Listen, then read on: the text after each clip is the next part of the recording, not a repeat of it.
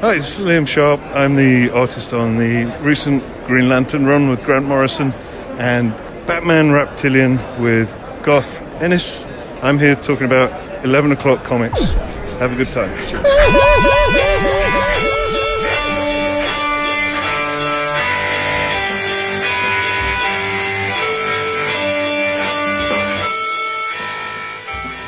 Duly noted. It's one for the books. Road to Town. Did you hear me? I did. You heard me write I that was, I was, I was, I was shaking my head about it, but if it works for you, it works No, no. Let the talent do their thing. I'll pick up for the I'm just saying. slack on the back end. Goochie gooch. Yeah. Seems like two years since we've done, we've done this. it does. Yeah. It's that extra day. I mean, it's a good flow, you know, when you when, when you get it every Wednesday, and then someone has to re- reorganize the whole schedule, and it, it just it, it just it does. It feels like it's longer than just a week and a day. Right. And we hope we haven't been keeping you waiting very long because this is 11 o'clock comics episode 796. You know I'm going to say, right? So close to the end. And I'm Vince B. You are Vince B. I am David A. Price. Indeed, you are, and I'm back in town. I'm Ethan Reckless. Oh, wow. Way to stretch Yeah. there, Reed. That was, that was, uh, Oh, was on the edge of my you, seat. you almost just you almost just goaded me into a spoiler. Nah.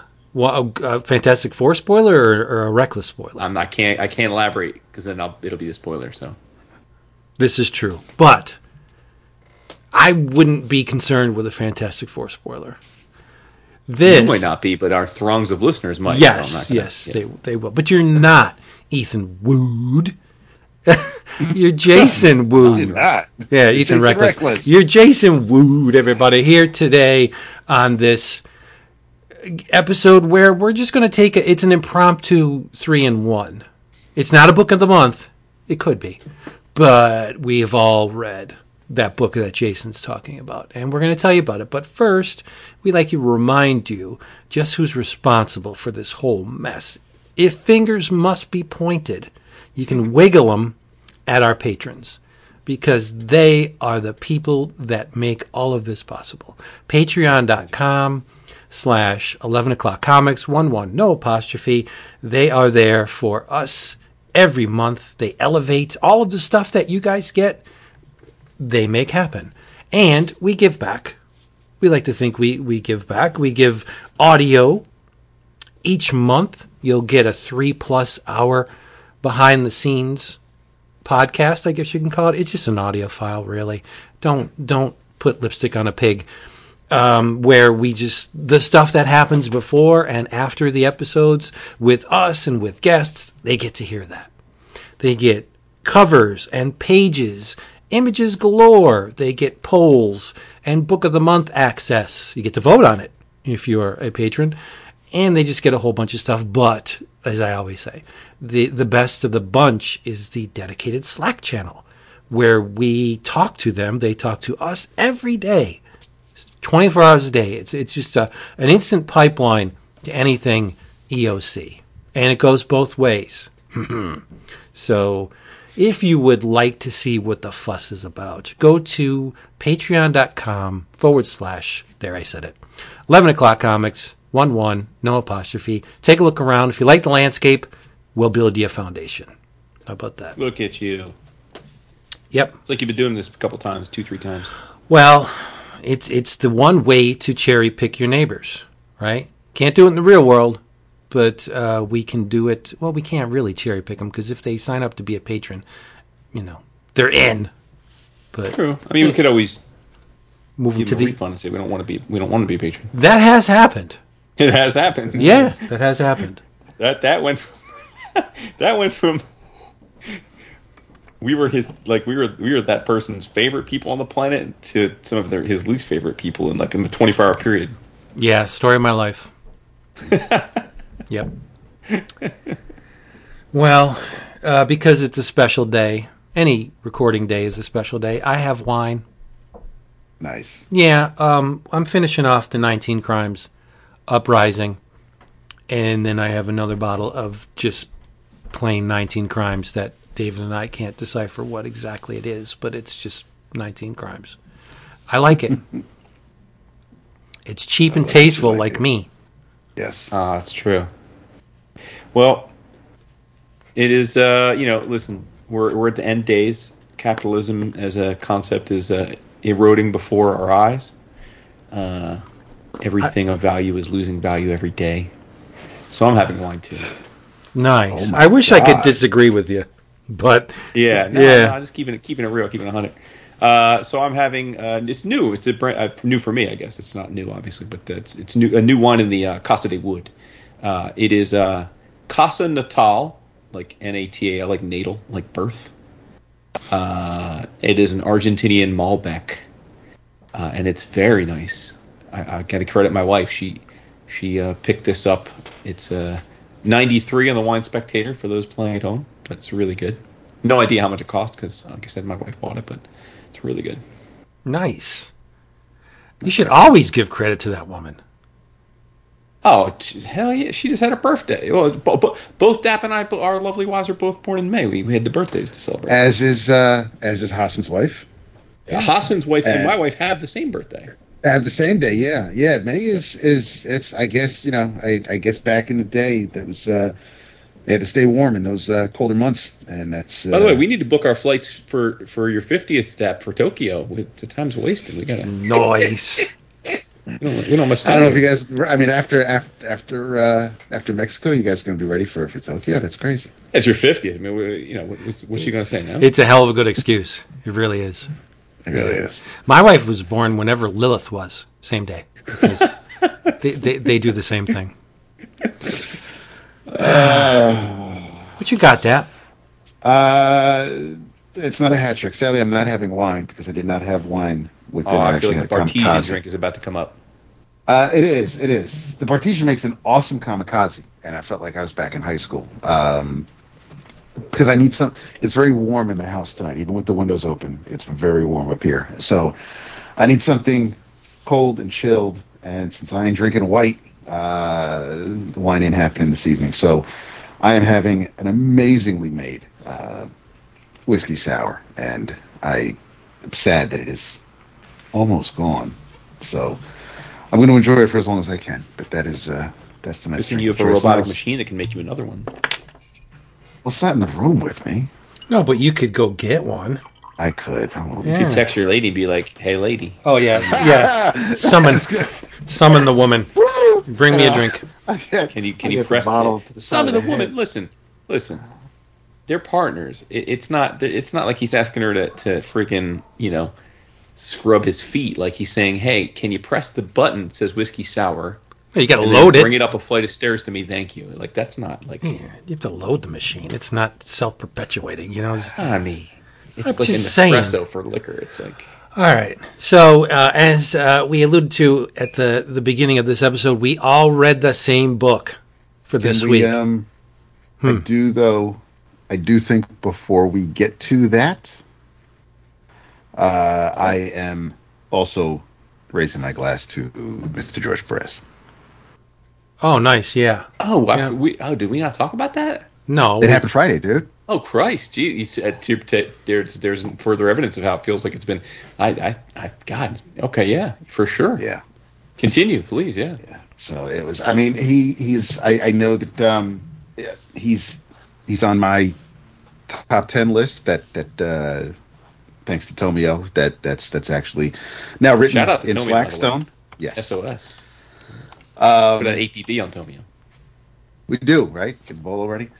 The um, no, I mean George has been part of my comic reading life since I pretty much started. He he um, there were Avengers covers and interiors, um, but of course I just associate him just like I will forever associate Byrne with Marvel. Perez is Mr. DC, and uh, and and he pretty much anything he drew, whether it was for DC or even afterwards, uh, I I followed him. He he was uh, he was an artist whose name I associated with the work. He was somebody who actually paid attention when he was one of those guys that just had that style that you knew you were aware of what he was drawing and, and, and I always looked for his name and you could always see what he was drawing and take a look until Phil Jimenez came on board and you were just like, wait, is it is it really George? But you had um that there's just yeah, like we played the game when we uh, talked about Neal a couple weeks ago. Um, you know, there are just certain covers that come immediately to mind when um, when I think about think about the man. Um, I'm glad. I'm so glad I was able to uh, that I stopped him in Chicago, and Vince was there to take a photo. Um, shook the man's hand, thanked him for everything he did. Um, but yeah, it's just it's it's. I started rereading the uh, the Titans. I took the first volume, the first omnibus off the shelf. Uh, started flipping through it over the weekend, so I'm going to take my time and reread those issues. Um, and I know Vince and I were talking about whether or not we would talk about that on, on future episodes. But um, but yeah, it's it's a uh, I, we knew it was coming because we knew we knew his situation. Um, but still, it, it, it doesn't make it any less a uh, a punch to the gut. But uh, we'll go around the room and I'll ask you two: When did you first recognize or know that George drew something you were reading? Vince, you start. Jeez. It and, and not being a DC guy until Byrne took over Superman. Um, I guess that uh, New Teen Titans, as as minimal as my exposure to it was, was probably my first exposure to. You weren't reading any of the Fantastic Four when he was drawing it. Yeah, but it didn't register. I mean, I I, I Right. I recognized the He name. George Perez at that point. Right, and and the Avengers stuff. I was never an Avengers mark, so Right. that that just flew completely over my head. But the first time I really started to take notice of George's work was um, New Teen Titans, but I was locked in with Wonder Woman. Okay. yeah, I, I thought yeah, his run was just Yeah. ridiculous, including War of the Gods. I don't want to hear anybody badmouth that that event. As as as as a cluster as it was, I enjoyed War of the Gods a lot. Yeah, but I mean, as someone who pushes a pencil around a paper, uh, just the the complexity, uh, both in, in in terms of the density of the the number of lines and the composition, the amount of characters on the page. If if if a rock broke, George would draw all thirteen billion pieces of the rock Yeah. and and, and so- so from i mean just awe-inspiring from that aspect of it to have that clean of a line and to be so confident that you draw everything it was it was, imp- it was damn impressive to me um I- I, think we all range in the magnitude of our admiration for george like i think the guy's great but uh, i'm nothing to Jason, who's really nothing to David, right? So uh, you know, it, it it fluctuates. I, I I thought George was a huge talent, and I think um, I hope he's comfortable wherever he is. Just as a, as you know, hey, thanks for all the great stuff. Rest well, right? Yeah. How about you, Jason? Yeah, yeah. I mean, well, for me, it was def. I mean, it was the Marvel stuff, and, and I mean, it was the early Avengers stuff. Um,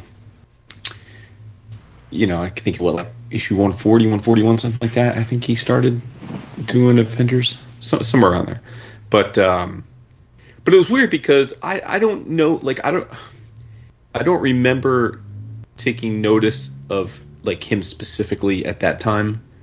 You know, like it wasn't like, oh, this is George Perez. But then a few years later, even though I wasn't reading DC, like it became so evident. You know, it was it was hard. Obviously, if you're going to the shop and chatting, like it was, you know, with I mean, he, you know, doing Teen Titans and and then Crisis, right? It was like, oh, I mean, like he, was he was a name you you just knew, and then but I wasn't I, I didn't I mean I didn't read those things until much later. You know, really in the last 15 years.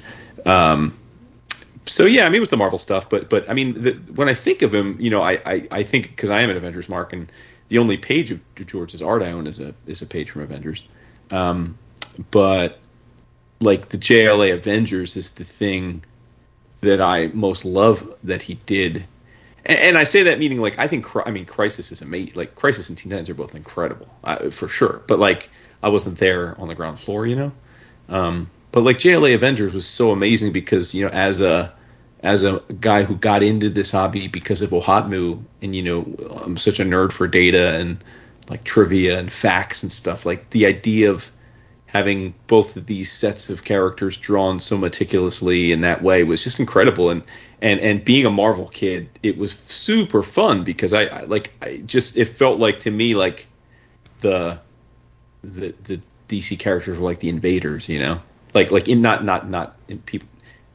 I don't people misconstrue. I don't mean like Marvel's invaders. I mean like invading, you know, my world. And so of course I was hundred percent rooting for Marvel's characters to beat that ass every battle. Like I was like, and I'd be like, all I'd be all marking out if they did, and then I'd be pissed off if the DC character won the fight, and I'd be like, it's bullshit. Um, so like, Uh, You do know they yeah, were but, like, balanced, right? say- Hmm, what's that? It was balanced. It was designed to be balanced. Yeah, That- well, of course. that- right. But but I, I would say that uh, probably like in the last really since we started the show. Well, a few years before the, we started the show, like like once I got heavy into like the CGS crew and and they were doing like the crisis tapes and stuff. That's I think really when I I went from knowing he was important and having read a bunch of his stuff to really like appreciating him in a in a significant way and and juxtaposing like George to Neal you know, who we discussed, unfortunately, we had to discuss last week because he passed away. Um, Neal's an all timer, but very little of his work ever meant anything to me, either, either, either as it was coming out or like reading it back. Like I read it back or read some of his stuff and appreciated it because of what it meant at the time it came out. But like, I can't say there's too many Neal Adams drawn stories that like hold a certain place in my heart.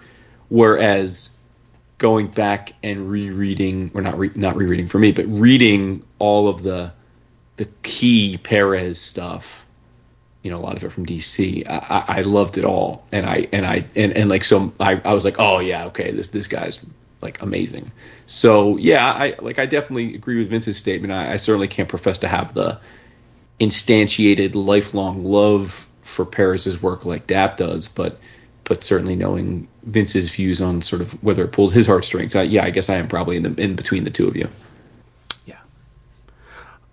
Seeing his art for the first time, um, and Dap's right, it probably was Fantastic Four. I thought, oh, guy's trying to be Jim Starlin. Sure. Yeah. well, right, because the approach is very similar. yeah. right? But you know, once you you spend some time waiting around in the the the, the comics pool, there are there are di- very obvious differences in in Starlin and and uh, George. But um, yeah, just it's the complexity that still staggers me to this day. Like I, I have no love for Crisis, other than it is a visual spectacle. Like there's just so much going on. There's characters everywhere. It's all meticulously and, and purposely detailed and positioned and manipulated. It's just like it doesn't seem like it's from human hands right? But as far as the story, whatever. But the visuals, yikes! Like that's the thing. Um, they always say, "Well, no one can take that away from you." You know, like Perez will always be to a lot, a lot of people, Crisis on Infinite Earths.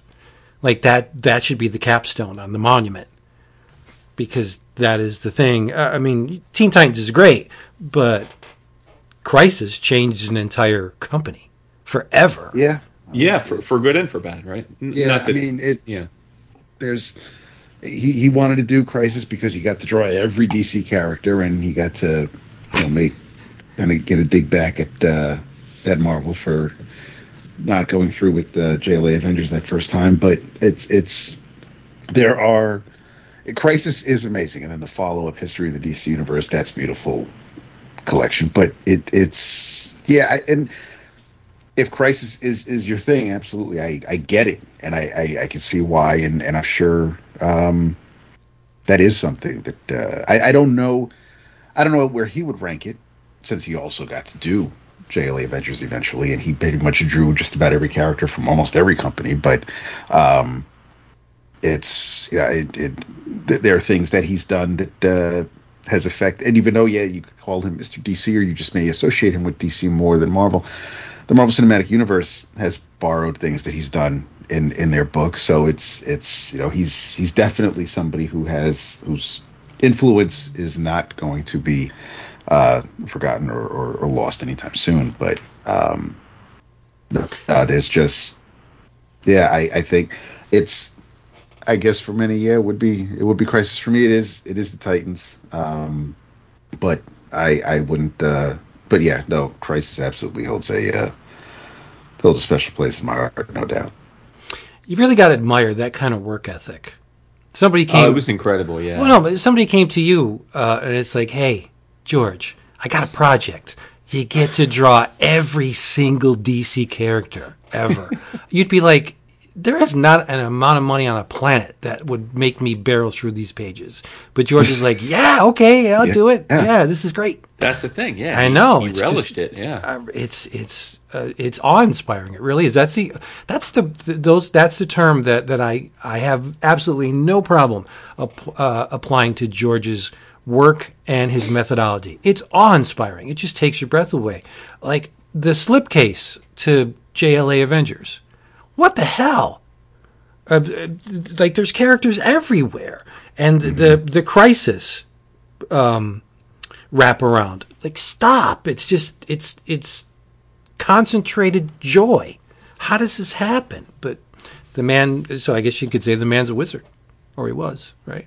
Still is. So there you go. well yeah i mean the proof is on the page so yeah yeah. and and before we before we move on to and and I think one of the things that really came through uh, this week, first of all, I, I- I don't think there's a person that I follow on social media, either friend or comics person, that didn't take a moment to acknowledge his passing and share a story or an anecdote about what what he meant to them, either as a person or a storyteller, um, which is you know, I, I, I, I very much hope and, and, and do believe that he, in his last few moments on the planet, got a sense of the appreciation and adoration that, that people have for him. I, I, I hope he, he, you know, passed on knowing that and appreciating that.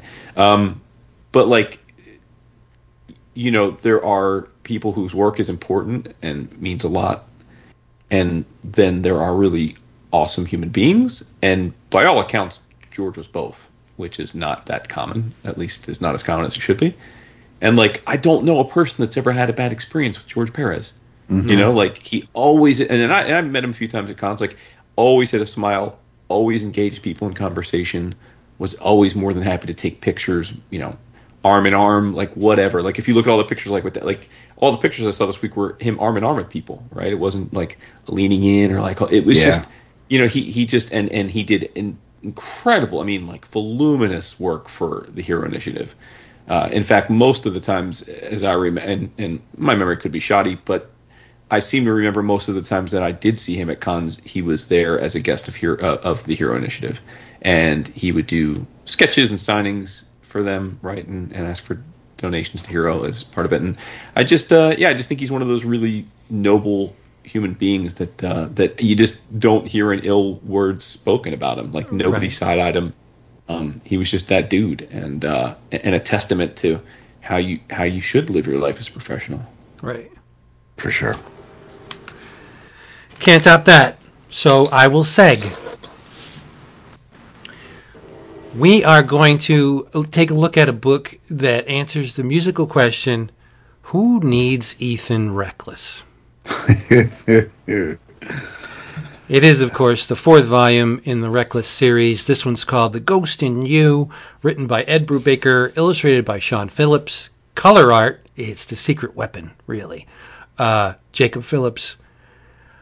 And um, pers- those who know me uh, on the, the you know the Slack, they knew I was putting this off because there were there was an event that was maybe teased uh, in the third volume as possibly happening uh, soon, and I'm like, I didn't want to see it happen. Um, and the preview pages, in fact, the whole like first 10 page, maybe eight pages of this thing leads you to believe that something not very nice is going to happen to, um, the main character of this book, which is Anna Keller. And I love Anna. Anna's the reason why I'm locked into the Reckless series. I like Ethan. He's a great character, all that stuff. But the real draw for me is Anna and the writing and the art. But but if we're going to pare it down to, you know, the the players in this this this grand drama, then Anna is the one that speaks to me. So anyway, um, I I, I you know we have to be careful in detailing what's going on in this book because you don't want to give too much away. It is a mystery, and it, it unravels. So we can't follow every one of those threads because we don't want to spoil it for you people. Because the joy, part of the joy in reading a Brubaker Phillips Phillips book is the the uh, uh, exploding of the mystery, the the who's and the whys and the wherefores and all that stuff. So I'm not going to get too detailed, but you have to, you know, at least tell them what they're about to read. So I will say it starts off Nancy Drew and ends a little blue velvet. But that could be said about you know a, a, a lot of Brubaker's stuff. That it, it starts pretty innocuously, pretty innocently, and then like um, Too Old to Die Young, like that went right into the gutter real quick. Um, and his, his, work, no, I mean thematically and, and subject matter mm-hmm. wise, um, his uh, his stuff tends to get dark, and this does get dark. And and again, it's it's uh, Anna Keller takes center stage. Ethan's away on a job, and and we'll learn all about that in book five. But uh, Anna's approached by a woman named Lorna Valentine, and she was a B movie scream queen in the uh, 70s, uh, 60s, and 70s, I guess and so has transformed her career from scream, queen to horror host. She uh, she went by the name of Evelina, and she would host horror movies on you know cable TV, and that's where you know she got her second wind career wise. Um, but that's in her past, and she. Before you go on, can I stop you there because I read this before either of you. I read it before last like a week or two ago, and I, I was as I was reading, it, I'm thinking, oh my god, Vince is gonna bust a nugget when he sees this because obviously we're all huge fans of Reckless. You love, uh, you love Ed and Sean. You've given them many Oscars, and there's no one I know personally that cares more about a horror host. There's no yeah. one else alive that I know that cares more about horror hosts than you. yeah, it's it's it's a sickness, but uh, I do love my horror hosts. But just be, and it goes, you know, it all goes back to it's nostalgia. It all goes back to childhood. Um, some of my my greatest all time memories are watching these shows on a Saturday afternoon with my dad. So, you know, you got to go back to the source. Why does this shit mean so much to me? Well, I love monster movies. That's a given. I love the whole horror genre and everything that comes with it and Halloween and all that. But I watched them with my dad. You know, that it's very simple equation. Um, so, uh, yeah, um, Lorna Valentine hires Anna to find out if her recently acquired mansion is haunted and that's that's like the Nancy Drew premise, you know. Mm-hmm. Um, Anna Keller on the hunt for the you know gateway ghost or whatever, um, and and so Lorna's having the place renovated, and she's hearing strange sounds that that aren't made by by construction types, you know. Um, in fact, some of the workers won't even enter the place; they're afraid. Uh, the, the the mansion has a bit of a sordid past, right? Um, but in addition to the the whole haunted question, Lorna's dog is missing, Gremlin, and she uh, it's it's it's one of those classic scenarios where uh, the the the thing in question goes missing from a locked room. How did this happen? So Anna's on the case, right? But the the mansion has uh, a history, and it's one that is shrouded in misfortune and death. Uh, the Lamore Mansion sits on five acres in the Hollywood Hills. It was originally built by a silent film star named Lazio Lamore, and he had it built because he was so in love with his wife that he wanted it to be their their place on earth, you know, their little bit of paradise. Uh, but unfortunately, Lazio's wife died in a car accident. He wasn't in the car with her. He he was doing something else. She was going home. Uh, she and the chauffeur died, uh, and he died long after. Some say of a broken heart. Um, he just unplugged from life and and died. Well, then the place was bought by a surgeon, Dr. Theo Koenig. Uh, married, three children. And, uh, well, just to cut to the chase, he murdered them all and, kill- and killed himself. Um, the Christmas Eve, 1949, the, the official story is that, that the doctor murdered his entire family and then killed himself, uh, leaving a suicide note. Now, there are a lot of people. It, it's one of those classic um, uh, urban mytholo- mythological stories where uh, did he really do it? What would prompt a man to do this? And there were things about the suicide note. I mean, it, it's every YouTube video of the, you know, uh, true crime meets paranormal, I guess. And and so the the the um, those that have studied or the the whole Lamore Mansion mythology, they're wondering, did the the Lamore unpleasantness maybe cast a pall on the place and somehow stirred something within the doctor that urged him to murder his family and himself? Like so, so, so you get it, it, it's one of those classic setups where.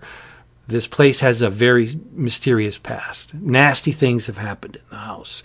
Um, but it gets kind of nastier that um, after the Koenig incident, the place was rented by the Catholic Church. Ain't going to get any worse than that, right? Huh. And uh, they turned it into a home for wayward girls.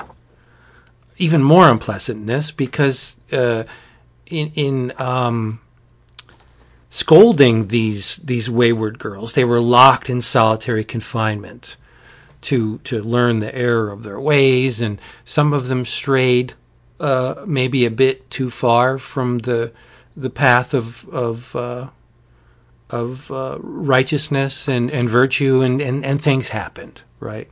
Um, so all said and done, there are lots of reasons why someone would who believed in in uh, the spirits in the afterlife and all that stuff. Uh, there are reasons why one would assume that there are wayward spirits roaming the halls of the Lamar Mansion. And so um, Anna calls on an old friend to help out, a woman that is uh, sensitive to the paranormal, a magnificent lady named Madame Marlena.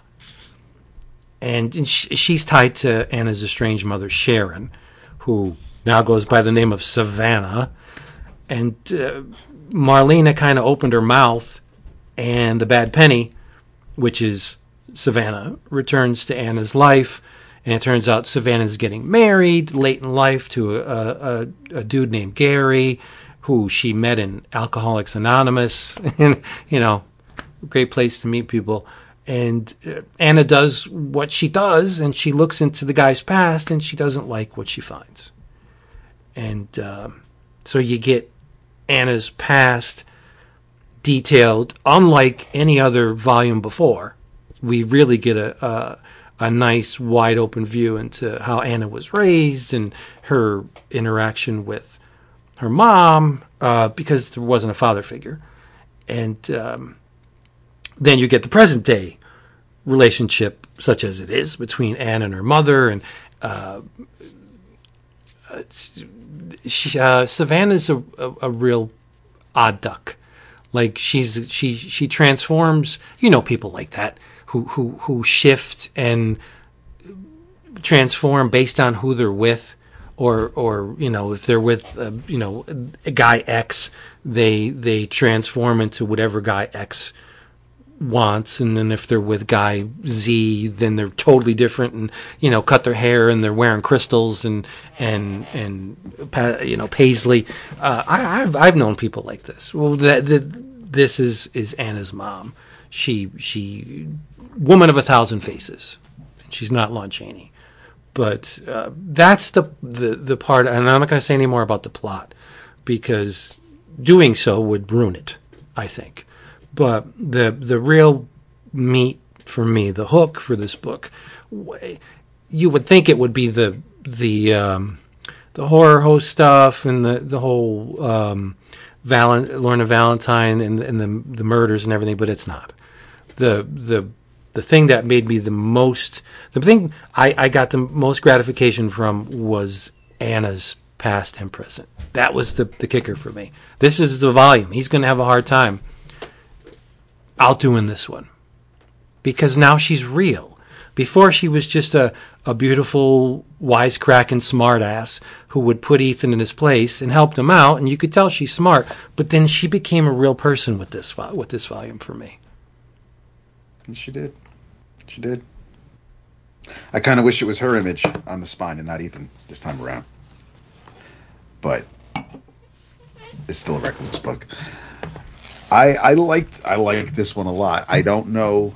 Um, I'll have to mull it over and see. Um, because Destroy All Monsters was the is the one to beat um, of the series so far. But this this this this comes real close. I really, really and I don't want to compare because it's not fair. It's just a continuation of the series. But I mean, as far as the story itself and learning more about Anna, um, I absolutely loved it, and and you know she she does a couple of things that are almost that are very Ethan esque, like when she uh, goes to see Frank, and, and you know she learned from the best more or less. So um, seeing her in action really made this book just send it over the top for me. It it it was, you know, she's not she's not somebody who she's not scared of the shadows. She's not looking for an easy way out. She she took the job and and she wants to see it through. And uh, there are threads that she wants to pull at and, and a mystery to solve. And and you know, just like Ethan, there's something that was wasn't sitting quite right with her. Um, as as you'll see as you get towards the uh, the end of the story, but this was this was this was simply fantastic. There was there was one thing that happens towards uh, between the last two chapters that um, was odd based on past books. I don't know if I'm sure it was intentional, but it's something that I don't know if like an editor could have caught and, and maybe made things a little bit smoother. I'm not going to spoil anything, but it, it's just it's it's one of those things where that that it didn't take me out of the story. It didn't stop it short, but it was it was a little bit of a speed bump, and it just it marred a little bit. It didn't take away from the story at all. It's still the story's still fine. It was just one of those little um, storytelling or editorial gaps, but it's still a reckless book. It looks fantastic. You know what you're going to get. It's it's set in uh, you know it, it's set later than the earlier books. Um, so is definitely a bit more mature than, than what we've seen her in the first three. Um, I just think if if you know what you're getting with Reckless, you kind of know what you're getting with this. But it, the fact that it, it's so focused on Anna, uh, I think makes it just that much better. It's it's a fantastic entry in the series. Yeah, I, I always I struggle like with the idea of, of, of comparing like which one I think is better than others, just because I think for me that that answer only comes with the test of time. You know, I, I like they, have all now we're four in and they've all been so exceptionally well done. Like mm-hmm. I think I just want to celebrate them for what they are. You know? Yeah. Um, and this is I read it and then I and then I listened to uh, Ed was uh, on um, was on off panel and uh, chatting about this, and it's just funny to me because I guess I, I I don't want to speak for others, but I, I sometimes think when I read something like this, like, oh man, how much time and complexity, you know, must Ed have put into to crafting this and making sure it fits perfectly with what comes before it and after it. And then I hear him talk, and you know, again, I mean, I'm I don't see why he would not be being candid with with uh, with David, but but like, but he was saying basically like it. This just came down to them wanting to do an Anna story for a change, just to switch mm-hmm. it up. You know, like so, like it wasn't like, and, and I think the fifth book then became born out of that because he needed to get Ethan out of the picture, right? And and then he's like, oh well, for the fifth book, let's revisit why he was gone. You know, but it wasn't and like I'm, it wasn't like some Hickman you know, where he had, you know, a, a, room with, with, you know, everything plotted out to the to the panel to make sure it all intersects, and then at the end it all it all clicks. Like he was just like, oh, and then we'll, yeah, we'll, in the fifth one we'll have we'll have Ethan come back and, and, and settle things, and you know, it was just it was like he just was much more casual about it in the way he described like the impetus for it, but they just had it, they had a basically just a creative itch to to to to draw and and and tell an a, an Anna-centric story, um, and I think that. Uh, that, like you said, Dap, it is very much a reckless book in, in all ways. But I think one of the impressive things to me about it was that, like in tone and setting, and and and it's a it's a pulp mystery. I mean, all those things are there for sure. But I did feel like, in addition to it being uh, like a different protagonist, I, I thought that maybe I'm reading into it, but I, I felt like there there was enough subtlety in the in the difference in the way they chose to tell the story, just in terms of of slightly different pacing, like slightly different. You know, obviously it's it's a much less it's much less violent, like overtly violent. I mean, things happen, right? Like I don't want to spoil, but but like it's it's it's not aggressively violent. Like the things are almost sort of pa- more like passively violent. I'm trying to be vague, but to, to, to, your point there, it, it a lot of it takes place during the day. It's a lot yeah, brighter right. than yep. the earlier books. Yeah, yeah and and so I just thought it was like a masterpiece again. Like they, I mean, all of these have been masterpieces, and and and not that uh, you know, I I think we'd all we all agree that if we could make the pandemic something that never happened, then uh, we would. But uh, but this is one of those weird, quirky things that that like if you're looking for green shoots and silver linings or whatever, yeah. whatever. Uh, you know, the, this the, these books basically came about because of the pandemic. I mean, they, they, they you know, the Ed and Sean didn't didn't know like everybody for a while there, what you know, whether there was going to be a market for monthly books and how they were going to get distributed and if they were going to be delayed and how they were going to get paid. And, and so, fortunately, they've been successful enough that they they didn't need like the paycheck, you know, and said, well, let's let's let's let's do a you know let's do a novella. And I think they started off saying, and then um, Ed told an interesting story where I guess the plan was like they did the first Reckless book, and that wasn't like it wasn't originally going to be a five a five book series. Uh, before like and, and it, like before we all ever saw the first volume, there was no plan to, for it to be a five volume series. And then uh, Kirkman actually is the one that talked them into it because Ed had sent Kirkman the first Reckless book to get his thoughts, and he loved it and then they were chit chatting, and, and I guess, and then Ed pitched him what he was going to do next. And I think it was going to be a sci-fi book, believe it or not, which is pretty crazy. Because um, you know you think of Ed like it's crime comics, but uh, and then Kirkman was like, "What? No, dude! Like, you guys got to do more of this. Like, this is it. You like." You guys, get, this is your thing. Like, do this for a while until, like, like just focus on this. It's amazing. And Ed was like, you know, I, he's like, I, he's like, I got to say, you know, obviously I don't always agree with with Robert and and we you know I'm pretty confident in my own abilities. But if there's one thing I, I trust Robert in, it's uh, it's he knows when he sees a good idea. He's like, so I'm like, all right, maybe we'll do. So he's like, so I thought maybe we'll do three, and he's like, and then it became five. So yeah, it's it's just funny how these things again serendipitous. It wasn't some grand plan, um, and it just kind of all fell into place. But when when things are right, they're right, and, and magic is happening. And uh, I I think we are only getting the five because I think they've already started their next thing. Um, but I mean, whether whether we ever get any more, I mean, I think all five, you know, once these five are together, like it's it's you know, it's going to be a high mark of, of the of the genre for its for its era. I think. Yeah, exactly. I think this book was was very much needed, and I'm not saying Anna was a lamp before this, but it did flesh her out to the point where now she's shoulder to shoulder with Ethan, Yes. She she is, she is yeah, as, and, as I, and I hope we right. I'm sure. I'm, I, I hope we we see the fruit of that in the fifth one, right? Sure, right.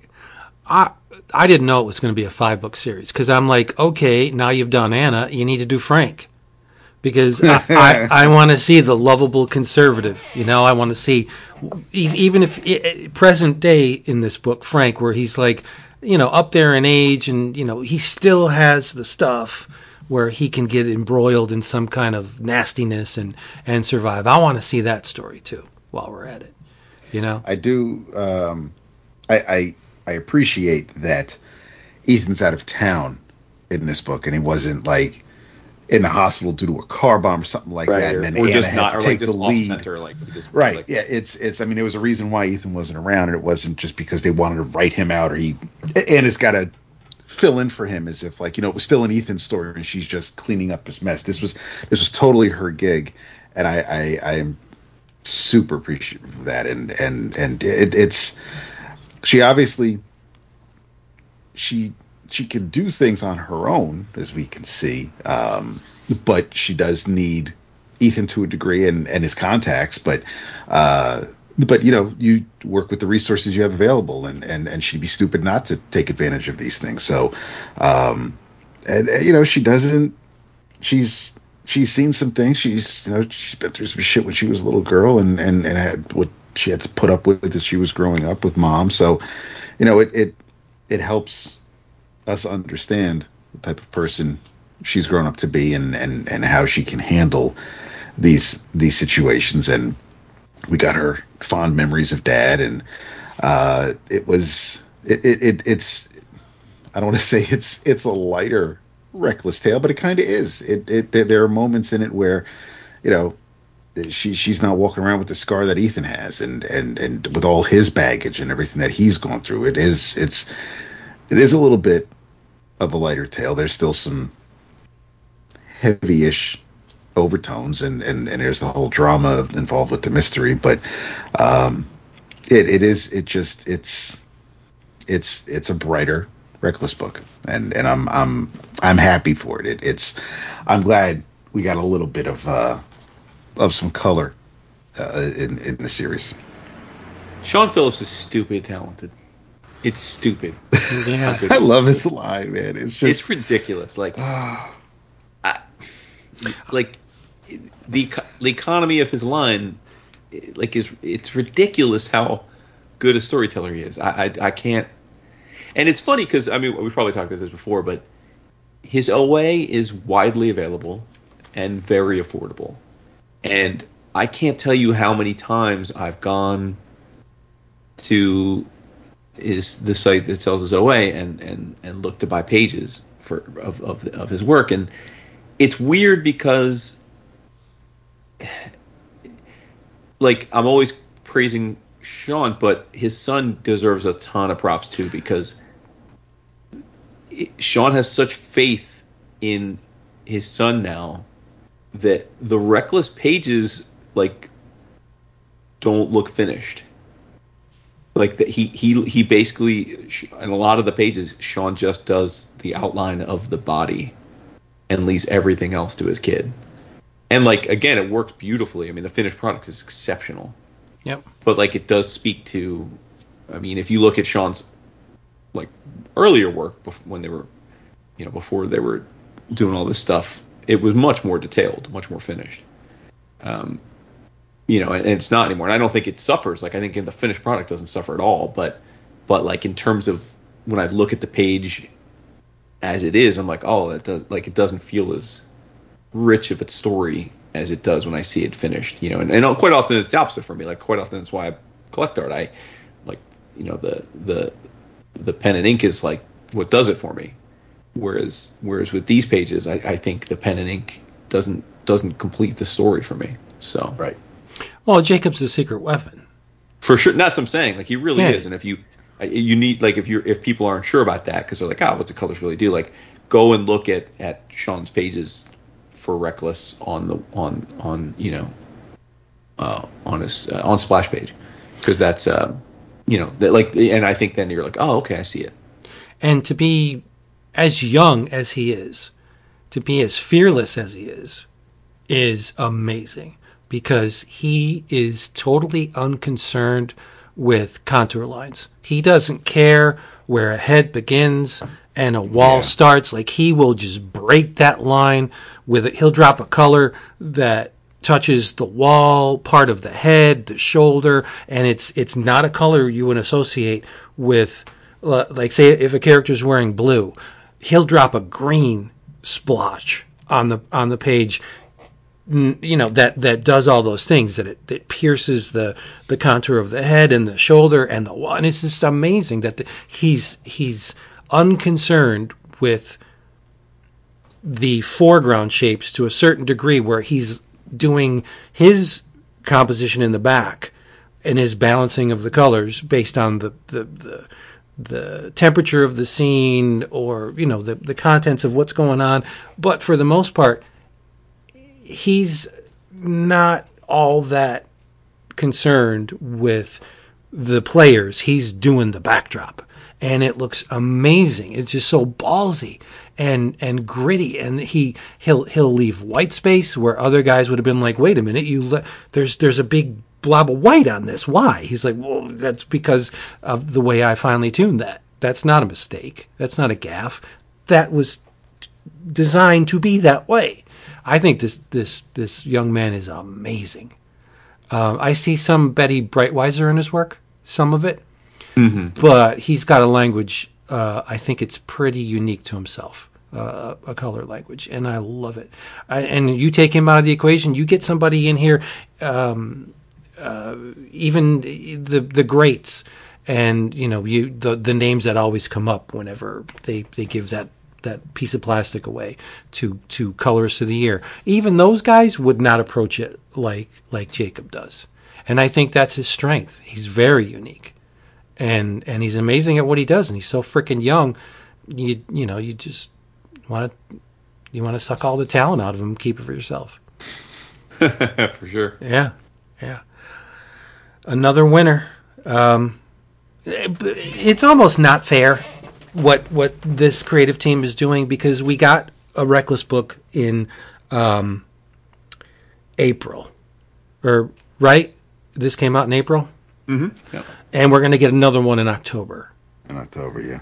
yeah two, two per As- two per year. yeah. Right. So as far as the awards go, as far as our eleven o'clockers go, like how could you ignore that? Uh, It, it, it, they're stacking the deck. It's like not one great book, but two. So hopefully the next one will be more um, in the in the noir camp where we can put that in crime and we can put this one in like horror. You know, it, it would work. It, it's not a stretch. Yeah, it's just uh, it's it's ridiculous. We're gonna look back um, someday and be like, yeah, man, when Brubaker and Phillips and Phillips were kicking out them books, man, it was a beautiful, beautiful time. Yeah, no doubt. I mean, we've given them a lot of platitudes over the years, but I think it's all been very justified. I don't think there's your your trademark hyperbole in anything we say about this team. There- No, no, I, I no, I, I, I, yeah, I agree. I think you just got to stutter now, whereas it was um, Lee and Kirby. Uh, now you got to say Brubaker and Phillips and Phillips. You just got to stutter a little when you when you Yeah. mention those Brubaker great. and Phillips squared. Yeah, Yeah. yeah. I mean, and it, it, this should be my favorite because you know the guy serving them at uh, Savannah and, and Anna at the diner is named David. So what can that?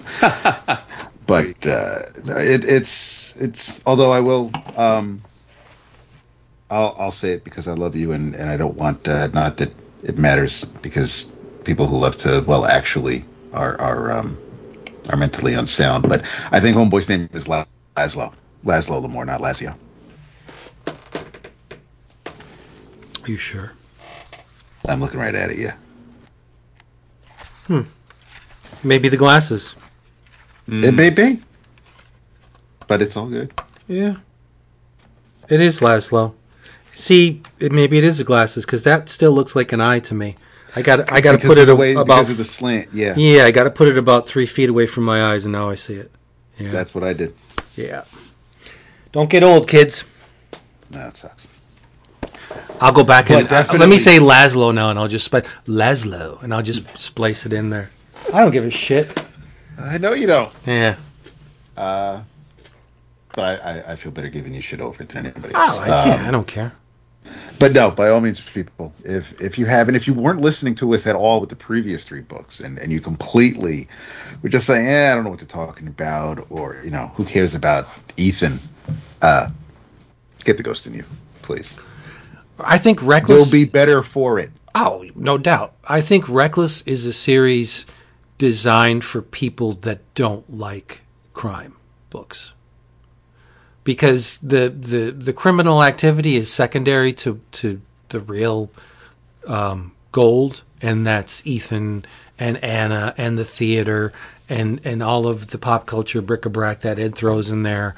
Um, where criminal was, a lot of the arcs of criminal are like, it's hardcore crime drama, right? Oh yeah, yeah. Where I think Reckless is a bit more accessible to those who normally don't dip their their them you know their toes in that those pools, which I think is brilliant. It's so smart, right?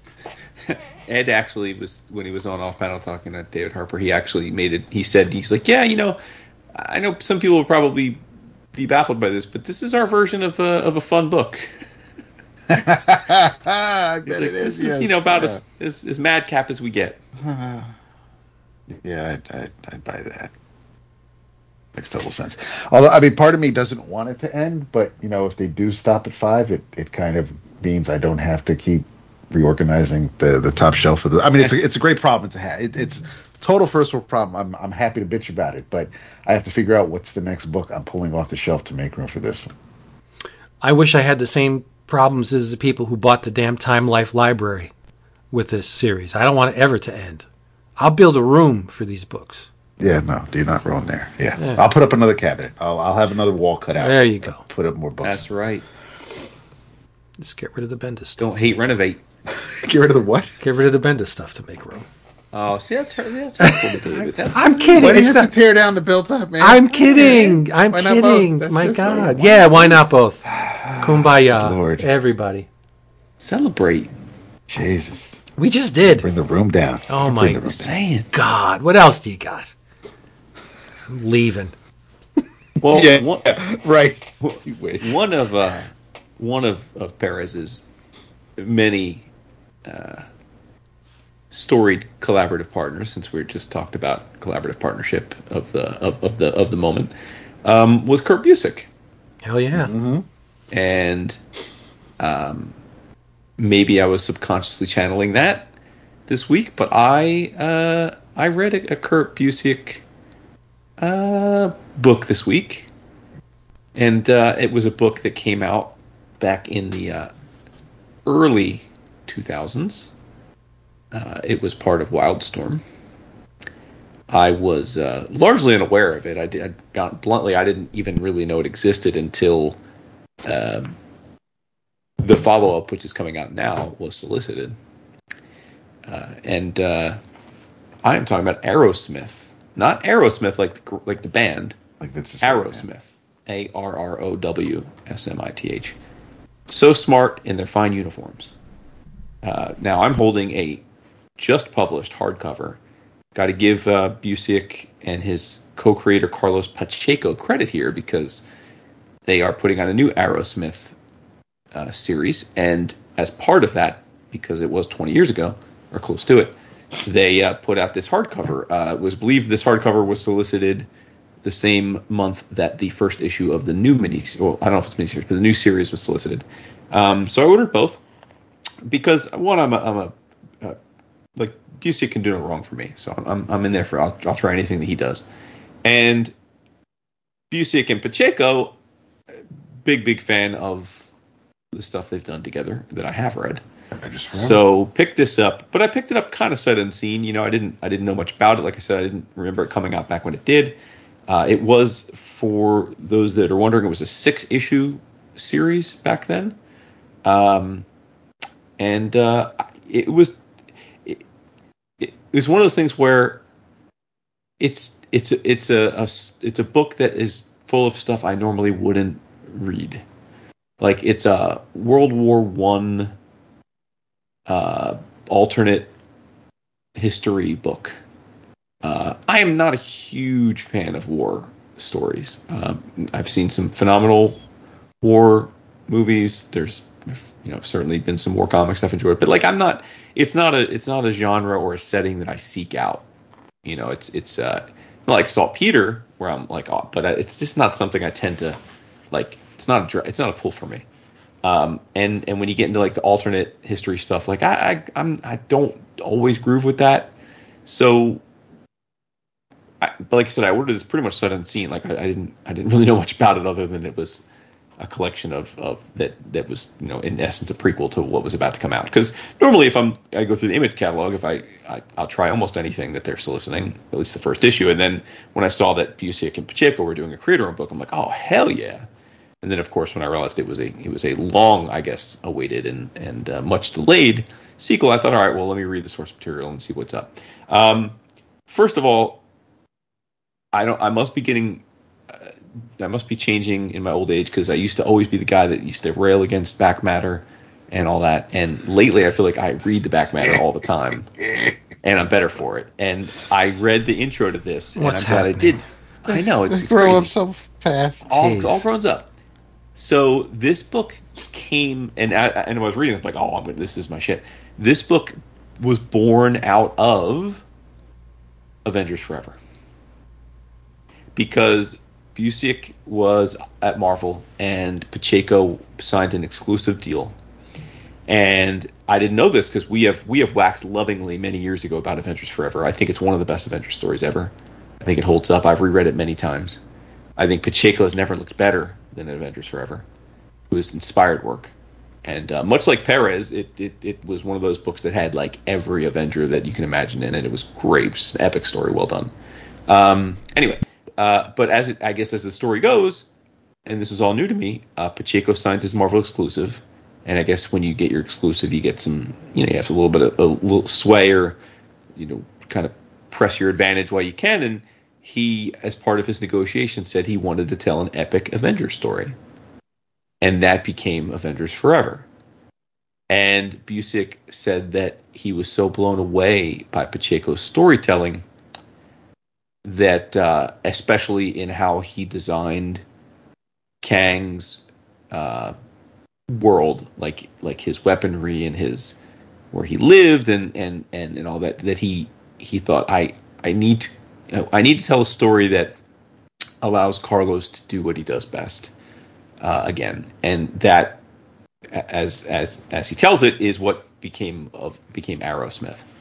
Uh, and then there were a couple of other there was like a confluence, he said, of three things that brought him to do this. But in essence, Busiek is also a huge history buff, and apparently has written essays on different historical moments, including World War One.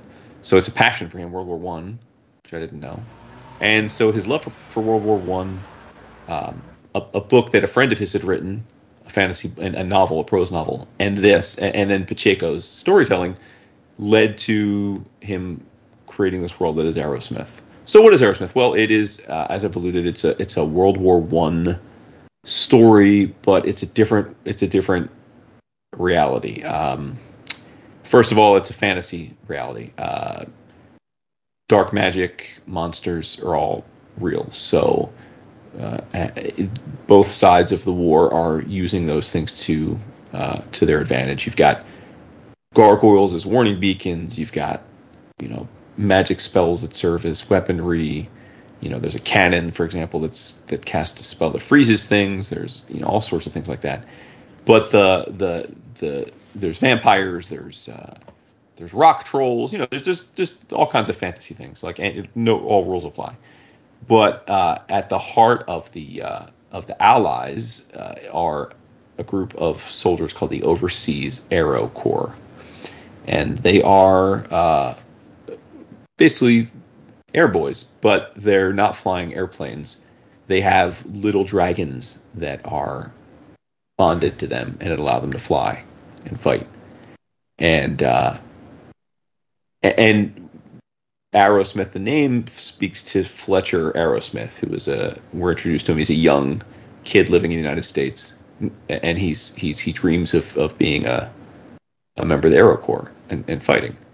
Um, now, another interesting thing is we're not the United States of America in this. We're the United States of Colombia. Go figure. Uh, oddly enough, and uh, we have yet to enter the war. And so, uh, but but again, it's alternate history, so it's kind of kind of pulls on the strings of real history. Um, a lot of people want us to join the war, and uh, and and I don't think I'm spoiling anything to suggest that eventually we do get into the war. And uh, Fletcher gets all grown up, and he becomes a member of the Aero Corps and um, and joins the fray, joins the battle. And then from there, it's basically a, a, the first arc is essentially laying the groundwork for this world, setting up the the the the protagonists, the antagonists, establishing the kind of the rules of, of order, the magic, who the hierarchy. Like there's a there's a um, a super powerful Merlin esque wizard, and he's just pissed because he wants to be on the front lines, uh, using his magic to to help win f- battles. And the uh, the powers that be, the Allied commanders, are like, nah, dude, you know, there's we have a scarcity of of mages at this point, as do they, both sides, and we can't afford to lose even one of you. It could ch- it could change the balance of power in the war. So we need you behind the lines using your magic to to bolster our troops, you know, to build build weapons, so forth, so on. But the mage is also upset because since there is such a uh, a shortage of, of of of assets, if you will, uh, they're basically putting young, inexperienced kids into the fight, uh, including training them to be part of the Aero Corps. And uh, they're just not ready, you know. And again, it's very much like real war, right? Like the conscription. It's just like just kids out there fighting. They don't have they, no business doing so. Um, but uh, but the, to me, the the the the real interesting thing about the book is the world that Pacheco creates visually. And as I said with Avengers Forever, where I thought like I've never seen Pacheco look better, this is equivalent to that. So like this was the era, I guess, when Pacheco was just on point. You know, um, this is super tight. In fact, it's remarkable to me how much this series looks like Terry Dodson. Like I think it looks a ton like Terry Dodson, which is kind of fascinating to me because I think they're contemporaries. They're not. It's not like Terry would have been a an inspiration for for Carlos. In fact, I guess Carlos probably predates him. Now that I think about it, but um, but like it did very much. It was like super tight with like a super polished line. Like I said, just like Avengers Forever. Like I I I, I find the art on every panel impeccable. Um, just just just super detailed and and luscious, and everybody's beautiful and handsome, and it's just you know it's just a visual visual stunner. Um, you know the story it was interesting, but I will say that uh, even though I'm a fan of of sort of getting the band together and stuff like this was I, I think I did find myself fighting against my general lack of interest for like World War One stories and, and war stories. I just didn't really like the fantasy stuff was cool enough, but like there were moments where I thought, you know, what if Mignola was telling the story? Like that would be neat, you know, like because then it would be more surreal, and it would feel more surreal. So this was a weird juxtaposition for me. Like there's things I really liked about it, and there's things I think that I would have liked if maybe it was by a different creative team, just because Busiek and Pacheco are so polished. And like I don't think war should be polished. You know, like war isn't beautiful, war isn't pretty. You know. Yep. And so like even though the pages are a sight to behold, I don't know that they should have been. Like I feel like war stories should be grimier, darker, more visually challenging and arresting, you know. At least for me, like that. So so it was a weird, it was an odd juxtaposition. So I'm I'm super glad I read it, and I think that the hardcover is really well put together. Nice archival. I don't. I assume this has never been reprinted before, or maybe if it was, it was a long out of date trade. Um, but you know, I guess my final ruling on this would be: if you are a fan of alternate histories, if you're a fan of of, of World War One, World War Two stories, you know, the World Wars, uh, and like that stuff intrigues you, then you'll I think you'll adore this book. Um, you know, if that stuff is not stuff that that pulls you into the the black hole of, of your interests, then you know you could probably pass it. It's it's you know definitely of it's definitely genre specific. Yeah, and this is the Image edition. Yeah, yeah. yeah. Cool. Did you read this back in the day? It doesn't seem like it'd be up your alley. I would think. I've never read it. No. Yeah. Uh, again, um, yeah, I don't know why. I've never read it. Uh, the, the magic and the fantasy aspect should have pulled me in, but to be totally honest, I didn't know that that was a uh, component of it. That's the thing. Yeah. Yeah, no, I, I me neither. I, I don't like. Right, exactly. Yeah, So maybe I will pick it up. you have my copy. Hmm. Even better. Hey, you're gonna be here in five weeks. It's true. Here's going to be kicking. Indeed. Yeah. Come, baby, come, baby, baby, come, come. Da- David, what what do you have? You're so freaking silly. Uh, I read. Uh, well, I finished. I finally finished a graphic novel that I probably should have just stopped when I put it down and didn't, didn't decide to go back to it. But one was. Um, it's called Ashes, Ashes. It's it's it's published by um, Magnetic. It's uh, by J.D. Morvan. Rey uh, Macutay is your artist, and Walter. That's it is uh, is on colors. It's based on the novel Ravage by Rene Barjavel, and it's the art's fantastic. The art is is what really had me turning the pages. Um, it it starts off uh, really, really, really um, a long time ago uh, with um, but it's not really, because it looks like I mean it, it looks like it's it's the time of like Arthurian legend with with with wizards and but then there's some dude like climbing a ladder in, in like full riot gear. Um and and the patriarch is the one making his way through these armies. Um come face to face with somebody who's basically wearing a ton of armor and padding, uh, looking like he's wearing a catcher's mitt with with with football shoulder pads, and it's it. The intro is is a little weird, and and then we kind of just get to the year 2052. It's it's I, I'm part. I'm, I'm not. I may have missed something. I don't know if it was a translation issue between the novel and and the graphic novel, or um, I'm just wasn't smart enough to pick up on something, but uh, the story basically uh, about a dozen pages in takes place in the very near future, and uh, and um, Francois, who I'm guessing is a descendant of of the patriarch, because the patriarch's name was also Francois.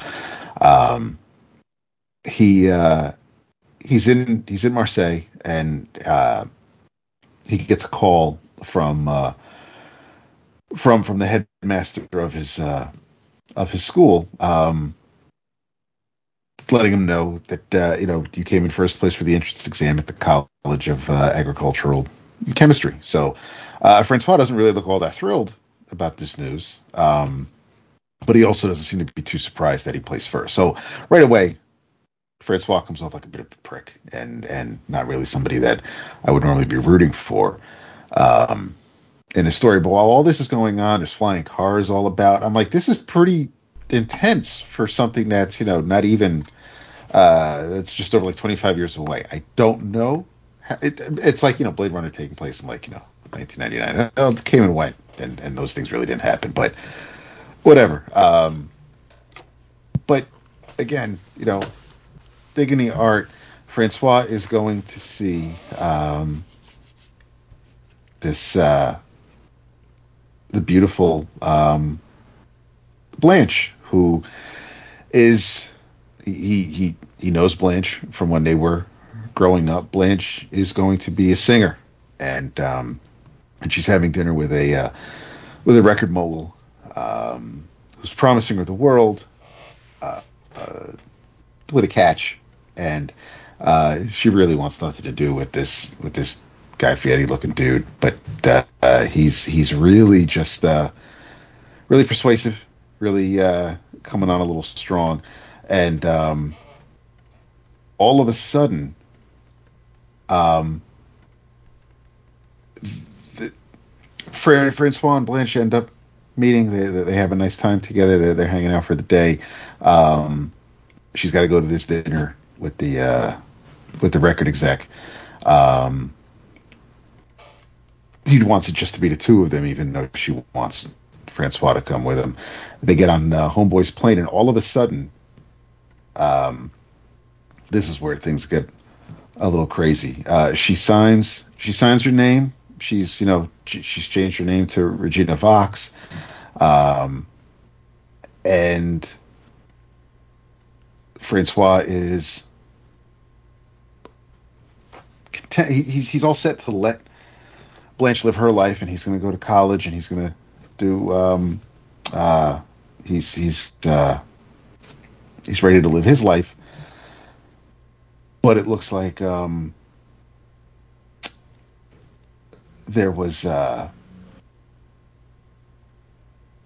something happens, and my man is now not going to go um, to college, and not really sure if the record executive had anything to do with that, but uh, he um, he's now a little distraught. Going to go about his day. Going to go. He's heading home. He gets on a bike. All of a sudden, all the uh, all the cars start falling out of the sky. Basically, all the electronics, all the uh, everything's just the whole world's going dark, and uh, airplanes are falling out of the sky. The cars are falling out of the sky. Um, the uh, all Francois is thinking about is rescuing Blanche, so he runs back into the city. All this death and destruction, and just to get to the thrust of, of, of the tale, and that is that uh, a whole bunch of people, the survivors, are going to um, basically make their way to um, to where it's safe. Um, all they want to do is is that they're just there's about there's about a dozen or so of them, um, and they uh, they they just want to. Um, I'm not even sure what uh, what region in France they're uh, they're actually headed to. It's some small village where they were actually where where, where Francois and, and Blanche were born. Uh, so just trying to get back home. Um, but the story is once you get past the the sci-fi part of it, it's just their travels and troubles getting from um, from A to B, and some of the other uh, unscrupulous people that they uh, they come across and they meet. It's a violent book in parts. Um, there really aren't too many people you kind of care about. There really isn't enough here to even. Um, it's kind of all just surface. You really just don't know why you're really supposed to care for Francois and and all. I mean, he's just he's got tunnel vision. He just he wants to make sure everybody's safe. He wants to um, he he he wants to bring Blanche home. Um, along the way, they end up at this uh, this scientific lab that, that, that's on an island um, where they were doing where the scientists were doing a lot of um, a lot of experiments. Um, there was, uh, and this is where they lose a few people of um, from their group. Uh, there's there's somebody who kind of looks like Jesus, white Jesus, and then there's uh, there's a guy who, if you just look at him, you die. He's got like the face of death, and um, they find these vials where um, I don't know what the hell they could do. After reading some of the research, though, it looks like it could at least prolong life or um, help people heal quickly. Uh, so they take some of the um, of the syringes and the vials. Uh, uh, the smartest guy in the group, he opens up the door. The one labeled basically death. He just he wants to know how it works. How can you look at someone and then die? And he opens the door, looks inside the cell, and collapses. And so, well, there you go. Now you know. Like an idiot. I just, it, it was really hard for me to really kind of care for so many of the characters in this book. And then the people who do, who you do kind of root for, uh, they either do something stupid or they get attacked by another gang um, and get uh, and get taken out. So uh, there's no denying from the start who really is the hero of the story. Um, he's just not necessarily somebody that uh, you'd really be rooting for if, if if you were to read or watch this. But um, you know, at the end of the story, it, it's uh, they they did take uh, the serum and, and, and their lives are prolonged, but eventually Francois dies. And then you get two pages of Blanche uh, basically kind of giving like a eulogy, um, surrounded by their family, their offspring, because uh, he and Blanche have lived for so long. Uh, and now she finally these two pages are basically her kind of ripping into Francois about how, you know, this was never really my dream. This was just yours. And you just were the type of person where you didn't want to hear the word no. You didn't want anybody to really have a different opinion. And I was just like, why the fuck did I sit through the rest of this book? It, it, really was. It's, and, and, and, again, it is because of the art. I, I, I think, um, I think Rey's art is, is it, it's very, it, it's very European. It, it, it would fit right at home uh, in in a serial and in heavy metal. Um, but it was uh, it was as I'm reading it and I, and I get to the end of it, I, I just thought about uh, a couple of magnetic books from uh, late last year, earlier this year that uh, really weren't sitting with you too well, Jason. But um, I, I, I had high hopes again because I thought it looked cool, but um, I I just I was not thrilled with how with how it wrapped up, and I had no intentions now at this point to to even try to read the novel that it's based on because I don't know if they did it justice or if uh, maybe they didn't like the novel. I don't know, but it just was not a. Um, it wasn't as far as for me. It wasn't one of Magnetic's better offerings, unfortunately. So I am not recommending Ashes Ashes. I just I did read it, so I wanted at least you know it was something that took up some time. So I figured I'll let you guys know what I read but uh, I really wish I had better things to say about it than just um, the art was cool and and some of the sci-fi aspects of it were pretty neat, but it was kind of just again, I don't know if I'm just not quick enough to pick up on some of the things that they were putting on the page or if it just really was something that was uh, that was a bit of a mess, but we definitely need something now to. Yeah, you give me the douche chills here because this was, as you alluded, this was one of a of a string of four magnetic hardcovers that I read in a row that I was like, uh oh, like has magnetic run out of good stuff to import because this and I think Morvan also wrote Small World.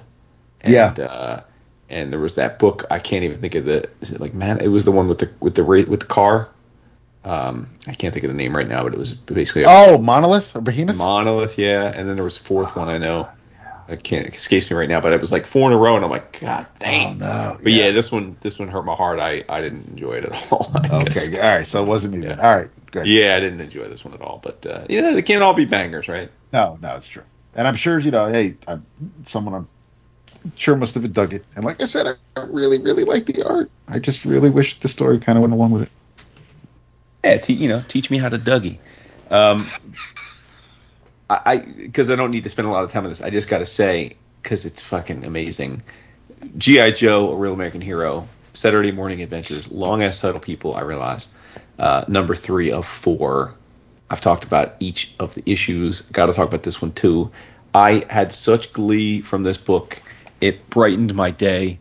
It uh, it, it is just it's a book made for me. Much like Vince was saying with with Turtles, it, it's uh, it's just it, it is a comic, as I've said with the first two issues, that is hundred percent as though you're reading a comic from uh, screen caps of the of the cartoon. It is drawn to look exactly like the cartoon.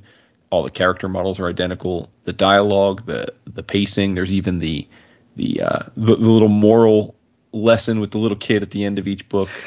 The more you know, and there's a panel that I've asked Vince to kindly include in this week's uh, images because, as I've said, the the premise of this whole arc is that uh, Cobra Commander gets a magic lamp and he has a genie, and he's using the genie to uh, try and defeat GI Joe and take over the world as he's wanted to, and uh, and at one point here in the third issue, the genie, as as genies quite often will, you know, backstab. They uh, he basically takes Cobra Commander's third and final wish and twists it around, and um, basically Cobra Commander says something effective like, "Well, you have the power to."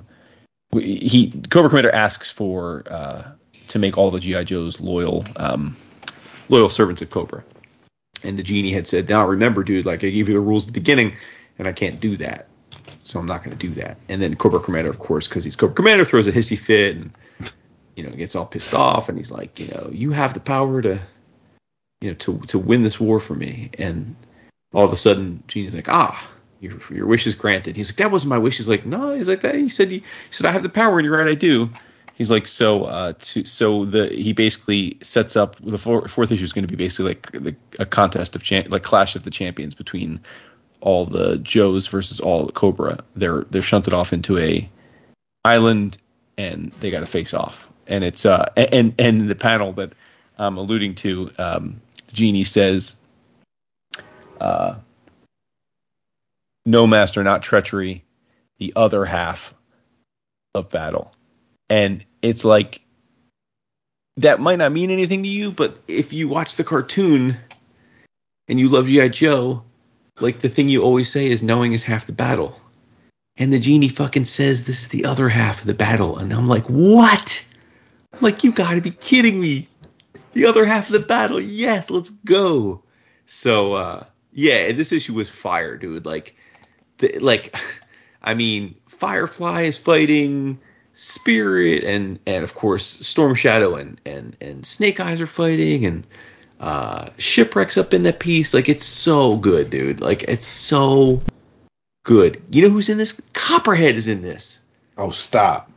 Fucking Copperhead, dude. Like, like what? Like what? Are, like how are you supposed to take a villain seriously when he's wearing teal? He's wearing a teal bodysuit. Oh, like it's great, but you do because it's Joe. Timber's in this. Like I, dude, I just I love this book so much. So yeah, I, I so I and I'm sure I'll shout out the fourth the fourth issue, and I'll probably shout out the trade when I get it. But but I, I this this book is silly. It is certainly for a very niche audience, but if you are part of that niche, it is perfectly executed. Thank you, man who doesn't like war comics.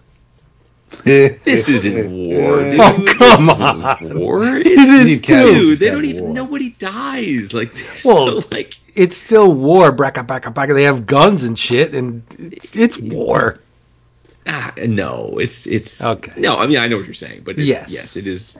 It is military, but I mean, listen, this is like superhero it, military. It's war silly. light. Okay, I, I I agree, and I love that you love it.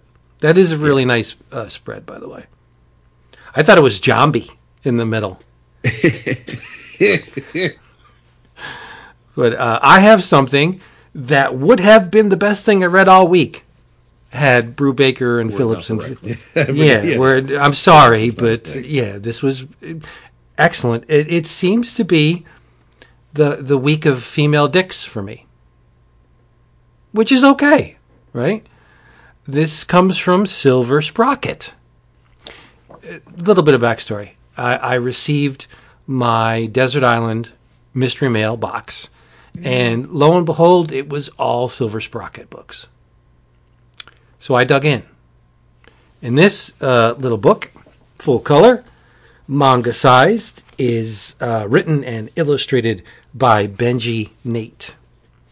And Benji Nate is a pseudonym, it's a nom de plume for Caroline Sweater. The book in question is called Hell Phone, Volume 1 and it is awesome. It's another mystery involving young ladies trying to, to, to get to the root of the uh, the you know the mystery and uh, wow came out of nowhere like i said uh, it, i didn't know i was getting it because one never knows what comes from the desert island mystery mail and i gotta say i've been um, involved in it for four months and every month has been banging. And the odd thing, with the exception of Gary Panter's Crash Pad, I didn't receive anything that I already owned. That's really hard to do, right? When when you're like us and, and buy so many comics, Uh, everything's new. I don't know how they do it. They must have a, a hidden camera or something in in my home, which is okay, unless it's a Thursday. Then it's not. But uh, so what? What is Hell Phone about? well, it's a play on words because it involves a cell phone, uh, a flip phone, as it is, and um, it uh, it centers around two. Uh, I guess you, yeah, you can call them. They're millennials. They're they're twenty somethings, um, Sissy and Lola, and they're friends.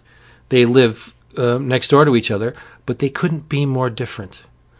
Um, Sissy is is very uh, fastidious. As she's she gets work done. She doesn't laze around. She works.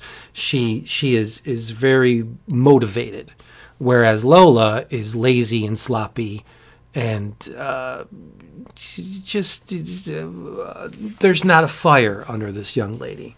Let's for anything. Like she calls off work. She doesn't need prompting to call to be uh, to call off work. She just does it. She doesn't want to work. Uh, where Sissy is is at the job, she has other concerns, but she takes care of business. And the story is very, very strange. It's there's there's a lot of Lynchian overtones to this thing. One day, Sissy's coming out of her out of her uh, place, and she notices a cell phone in a in a bush, and it's it's wasn't left; it was placed right. So she flips it open, and and it begins with a uh, she gets a call on this phone. She's like, "Who who this?" And the person only says 42nd and Laurel. And she's like, "What? I just found this phone like laying next to my my place. Is this yours?" 42nd and Laurel. So she she gets Lola, and they go to 42nd and Laurel, and and and it's um, a, a, a, an abandoned place, and and they she's directed to go upstairs, and they they do so, and there's a dead body on the floor, throat cut, a woman, surrounded by candles, and they freak as would anyone. So what they do was they they they get the hell out of there, and they call the cops, and the cops you know, they're interviewing him, and the other cops go in, and they're they're like, "Yeah, there's a dead body in there. We just got here. This weird cell phone told us to go in there, and and we called you.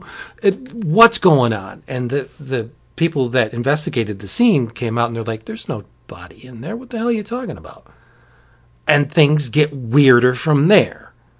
Um, the phone, uh, multiple times during the the volume uh, one of the characters will destroy the phone, smash the phone, throw the phone away, and the phone comes back. Repaired in the same condition in which they found it.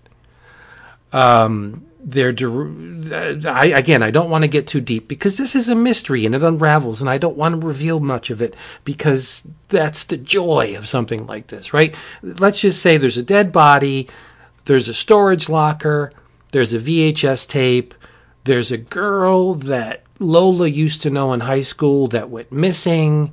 There's grave digging, um, a scandal in the 60s involving the mayor and a cult called the Fraternity of the Golden Order, uh, friends whose mothers went missing, and uh, parents who slid down a very, very dark hole and you know have no tether to to to life. They're just existing because of unfortunate and very disturbing things that have happened in the past. I don't want to get too specific, but it was an absolute joy to read. I could not stop. It was candy. It's it's very brightly colored. Um, Ms. Sweater's art style is amazing. It's um, I, you know, I always go back to this, but it's because it's true. Uh, one should never underestimate the influence Fort Thunder has had on contemporary cartoonists.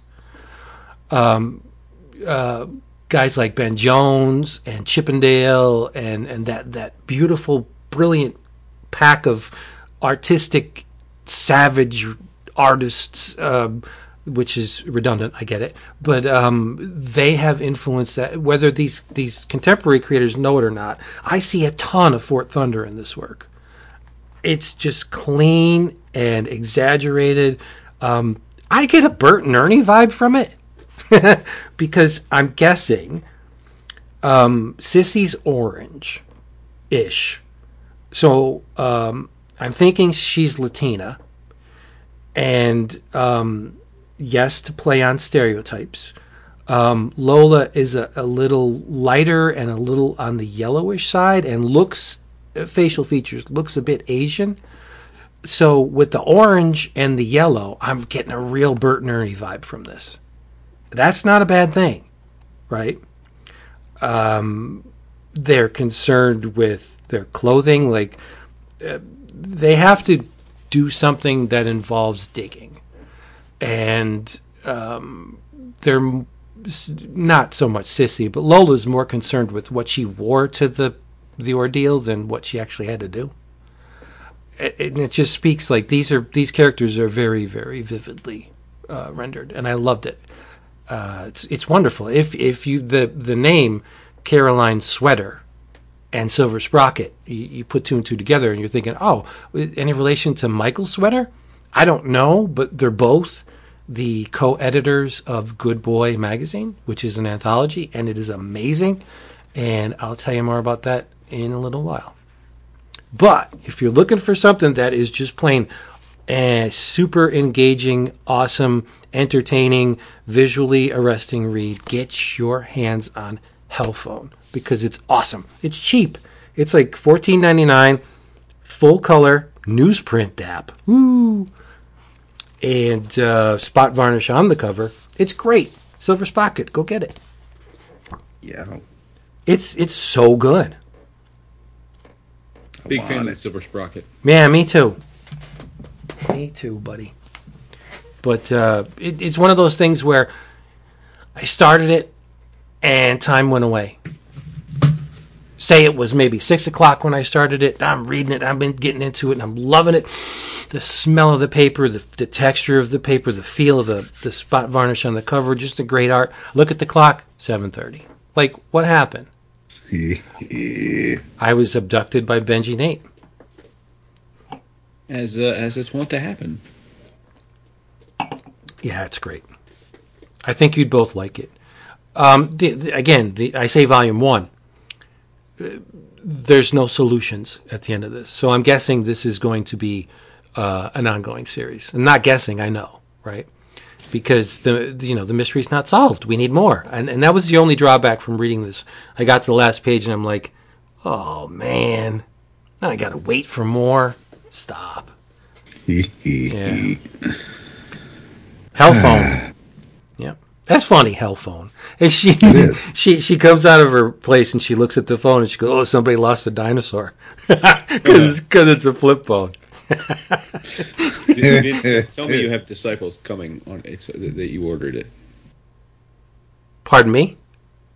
I said, please tell me that you pre-ordered disciples. Well, see, I'm a bit I the last Silver Sprocket book that I, I have a, a one coming uh, presently. It's uh I think it's called Puppy Night from Silver No, Sprocket. no, D- disciples is the new. It's the new Ben Marra book, uh, Fantagraphics book. Oh shit, yeah. Of course. Yeah. Comes Why would next, I- next month? Why would I not order that? Just making sure. You said Fort Thunder. Maybe think of Ben Marra. Maybe think of. You know. Yeah, yeah, he's he's definitely uh, uh, a satellite of, of Fort Yeah. Thunder. I wouldn't. Well, I don't want to get downbeat, but uh, yeah, he is. So yeah, uh, this is great. But the thing is, with this this desert island mystery mail, I'm gun shy now because if I see anything in the previews off the beaten path, I'm like, I don't know if I should order that because I'm Oh, 'cause prob- might get it. I'm probably going to get it. Yeah, which is not a bad thing. I mean, I can always uh, pass the baton to a patron or two, but yeah, um, but they're so good, and they. I don't. You don't have to fill out any kind of. Uh, like uh, like with the wine thing, uh, you have to fill out you know your tastes and uh, things that resonate with you. You don't do that for for Desert Island. They just send you stuff, but they've been on point for four months in a row. Yeah, look into it. It's like thirty. I think it's like 35 $38 a month. It's really cheap for what you get. The box is full. every month. Packed box. Yep. Yeah. Yeah, it's great. Got to love it. All right. So there was a um, there was another graphic novel I read that I really enjoyed. Um, it uh, it's actually it was published by it was republished by Image. Apparently, it was originally a four issue series back in uh, 2005, 2006 or so. So by um, published by SLG. Uh, it's called Paris by Andi Watson and uh, Simon Gane, and they have another image graphic novel in uh, this month's previews. They do indeed. Uh, yeah. Um, the name escapes me at the moment because I don't have it in front of me, but um, Paris um, was a lot of fun. I uh, it, it's it's um, it's pretty much well, the the preview I'm reading from uh, thanks to images mailers. Uh, they seem it's it's basically it's on yellowish paper. Uh, it's mostly a black and white um, story. And as the um, as the name suggested takes place um, in Paris. And the, the the opening pages are new to this uh, to this collection. Uh, but our lead um, is an American named Juliet, and she's in Paris for school, and uh, she wants to be a painter. And one of um, one of her assignments is to do a portrait, and there's this stuffy old English woman um, that everybody refers to as Chappie. Um, she's uh, she's the guardian of uh, of Deborah. Deborah is um, is really just she goes through the motions. You know, the whole she's fancy and Oh, you fancy, huh? wants- she's fancy, huh? Um, while Juliet kind of just lives with as a roommate, um, French woman who uh, just um, keeps her panties and stockings and lingerie hanging across the uh, the lines in the apartment because uh, her uh, her panties are too delicate for the machines downstairs in the laundrette. So um, everything's just dripping all over the apartment. Um, Drip. drip, drip, drip. But uh, Chappie just is. She's trying to protect Deborah, but she also she's she's just she's a bitter old woman, and and she thinks Julia's just trying to rip her off, and and you know she's going to do a horrible job with this portrait. Uh, she's just to do. She, she, she's going to do as little work as she can for as much money as getting paid. Um, but Juliet uh, has a um, it's pretty sweet on Deborah. Doesn't make any motions. Doesn't uh, doesn't let her feelings be known. But she definitely uh, feels some kind of way. But of course, there's the whole class issue, and and uh, they don't really kind of mesh in that regard. But um, Deborah seems to like Juliet as well, but it seems as though just as a friend. Um, so Juliet's really not trying to get too far ahead of herself. They meet at a museum. Um, she tries to. She basically just says that um, she'll uh, she'll she'll meet her. Deborah will meet Juliet at the museum. Uh, she'll bring Billy. Billy will. Um, Chappie won't be suspicious if Billy goes, and now Juliet's wondering if you know if Billy's her boyfriend or whatever. And turns out Billy's just her brother. Um, and then they get a little bit closer and, and, and a little bit friendlier. Nothing happens between them, uh, but she, um, but Chappie refuses to pay for the portrait, and uh, and also threatens to say that uh, threatens Juliet by saying that uh, she's just going to let her instructor know, the professor know that um, she didn't do the job, this, that, and the other. Basically, just got a blackball her. Um, so Juliet ends up going back home, and works with her father at the hardware store. Um, she's uh, no love working at the hardware store. Of course, it's it's it's like Vince doing senior photos, and and there's just there's nothing happening. she, she's got there's just nothing going on in her life, and she's just kind of miserable. And while this is going on, um, Juliet's uh, Deborah's brother makes the announcement that uh, that their dear friend um, has arrived, and there's this huge, big reception um, for uh,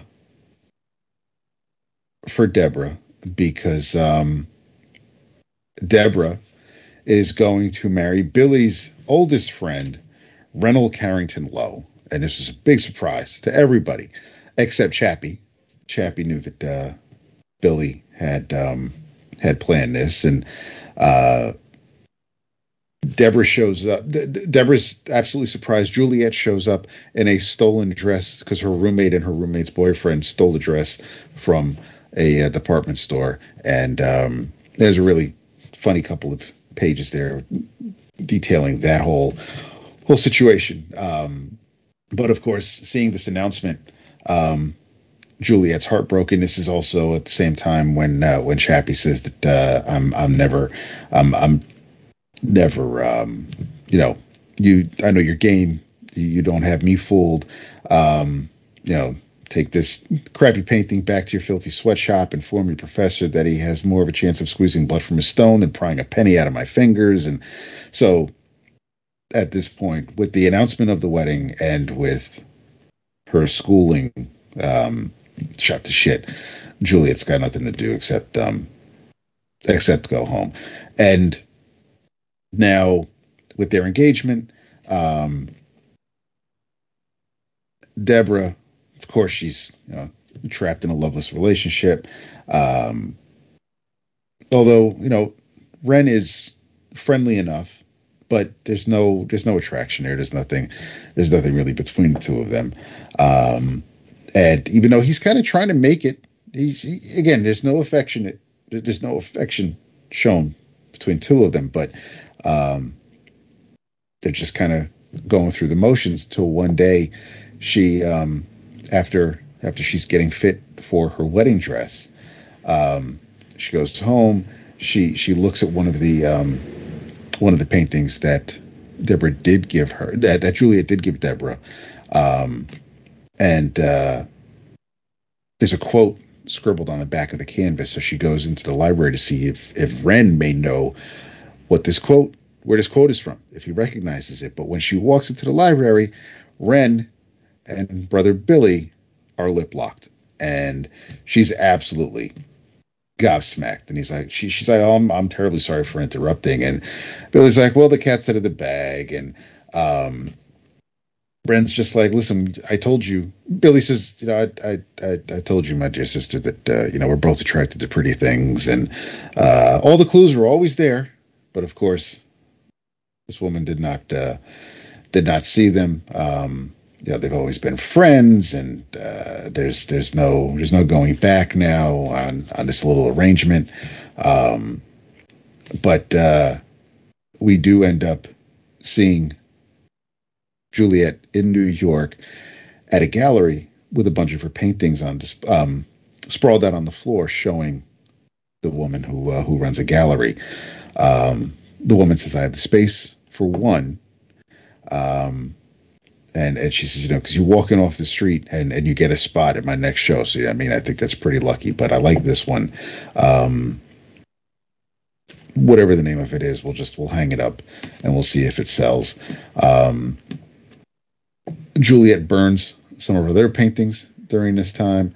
Um, unfortunately, the the night after she she throws that dad's raking leaves and he's burning the leaves. So she throws some, she goes outside and she throws some canvases out there. Um, and then the next day there's a phone call that the painting did sell. And, uh, and so, you know, bring more of your, bring more of your work. If they have more other interesting titles, then, you know, that that's great. Cause that, that seems to have been something that, uh, caught the buyer's eye. Um, and the buyer ends up being Deborah. And, uh, they just basically live happily ever after. But here is it's it's it's the book is basically the whole it's it's the journey. You kind of know where things are going as as you as you don't get as you don't even get too far into it before you kind of know where where everybody's going to end up. But it was entertaining to see them get there. But um, Simon's art's wonderful. I, I really like the because uh, it's not it's nothing really realistic. Some of it reminds me of in spots. There's there's just there's it, it, there's a lot of uh, a lot of sharp angles. Um, there's a little bit of um, I don't want to say. Um, I mean, may, maybe a little. My food. There's just it's it, it's kind of got it a little bit of an independent feel in in a lot of spots, but um, but I like the art a lot. I think the uh, I think the colors, the, the, lack of colors works on the um on the page, but it is it's it's a it's a cute little story, and uh, wish I kind of read it when it was coming out, but um, but I liked it a lot enough that uh, I'm really looking forward to this little this next story to telling where uh, that, that's set in Greece on a um, during a uh, I believe during a summer, but um, sunburn. Thank you, and mm-hmm. um, and I just I, I I think Andi and, and Simon work well together, so I want to see more of what they're doing. But this was this was a cute story. I liked it a lot. So I, I didn't know, like I said, I saw the um saw the PDF in the email and uh, threw it on the iPad and just as as soon I started reading it and and I didn't stop until it was done. I uh, went through it. it. It's it's kind of a quickish read, but it is um, you kind of get lost on uh, on the page with uh, with Simon's line. I, I like it a lot. So yeah, if, if if you get a chance, if you didn't read it when it was originally published and you want to see what the extra material is, uh, check out Paris. In the immortal words of Dave Chappelle, can't stop, won't stop. There you go. Gane had a great run on Godzilla. No kidding. Yep.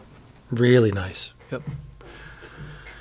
All right, everybody. Hey, if you enjoyed this, stay tuned. There's a lot more to come. Once again, we would like to thank our patrons for bringing this to you. Patreon.com slash 11 o'clock comics, one, one, no apostrophe. Take a look around. We'd love to have you. In your travels, I'm just going to continue the Silver Sprocket love with the aforementioned Good Boy magazine, edited by Michael Sweater and Benji Nate, aka Caroline Nate. Uh, the contributors include Ashley Robin Franklin, Bonnie Guerra, Sean Mack, Benji Nate, Dalton Stark, Rebecca Kirby, Alex Krokus, and Michael Sweater. Um, if you've you're not familiar with any of their art styles, I suggest you pick this up because this is a really tight, visually stunning um, anthology. There's an interview with Gerard Way in here for some reason. I mean, okay, if Gerard Way wants to grant you an interview, then you take it, right? I guess. But the the real joy of this thing is the comics. There's some sketchbook stuff, which is awesome. Uh, my favorite story was uh, written and drawn by Ashley Robin Franklin. It's the lead story that may have been calculated. I don't know. It's called Fairy Circles. And it's about a young lady whose crush goes missing while hiking. And she heads out into the forest to find her. And uh, clues lead to a fairy circle. It turns out that fairies have abducted her crush and um, have her mesmerized, bamboozled. She doesn't uh, realize that she had another life outside of the fairy circle. And uh, it gets really disturbing in parts. The uh, uh the fairies lure unsuspecting people uh, into their circle, and they later consume them as food. They keep them in hollowed out trees and just shear off parts of their flesh to, to feed their uh, their people. It's it's kind of nasty and kind of awesome. Uh, there's a pastiche on a Yu-Gi-Oh card battle named Duel of Roses, uh, Cards of Fate by Bonnie Guerra. Of course, Benji Nate has a, a strip in here, and it's sexy as hell uh, monochromatic spot color, just uh, beautiful black line and a salmony, yeah, maybe a light salmon as the uh, the accent color. Michael Sweater's great. If you're looking for an anthology, we all love anthologies, don't we? Uh, pick this up. It's a massive 128 pages on newsprint, magazine sized, slick clay coated covers, and it only costs 10 bucks. It's perfect bound. It's insane the value that you get for this. Good Boy Magazine, Volume 2, America's best selling comics magazine. Read comics or go to hell from Silver Sprocket. It's the greatness. Tagline. Yeah. Ah, in your travels. Um, I've been uh, well, the, the the the second season of Picard ended last week, followed by the series premiere of Star Trek: Strange New Worlds. Um, You heard? which I will be watching the second episode when we are done tonight. Um, so I also, and I've been going through the first two issues of the Star Trek Explorer magazine, but I did read the second issue of Star Trek Discovery Adventures in the 32nd Century. The second issue, first issue was absolutely fantastic, as you remembered, because it was all about the Queen Grudge herself. Um, the second issue focuses on Adira, who we were introduced to in the third season when Discovery is sent into the future, and um, and and basically the issue is her backstory uh, with Gray, her relationship with Gray, um, and the events of her life on the Generation ship. Um, leading up to where we meet her uh, when she gives her backstory um, and how she was she ended up being uh, a host for a trill. Uh, so the issue is told from her point of view and what uh, what her life was like with Gray and um, and the um, Senator was the commander of the Generation ship, and he was he had met with Gray and was telling him that uh, I will um, that he's dying and that Tal wants Gray to become the new host for um, the symbiote, and uh, we see a little bit of of that process, and um, and then the accident, the the the the explosion, the ship, the damage to the ship, we see, and um, and that Adira doesn't really remember much um,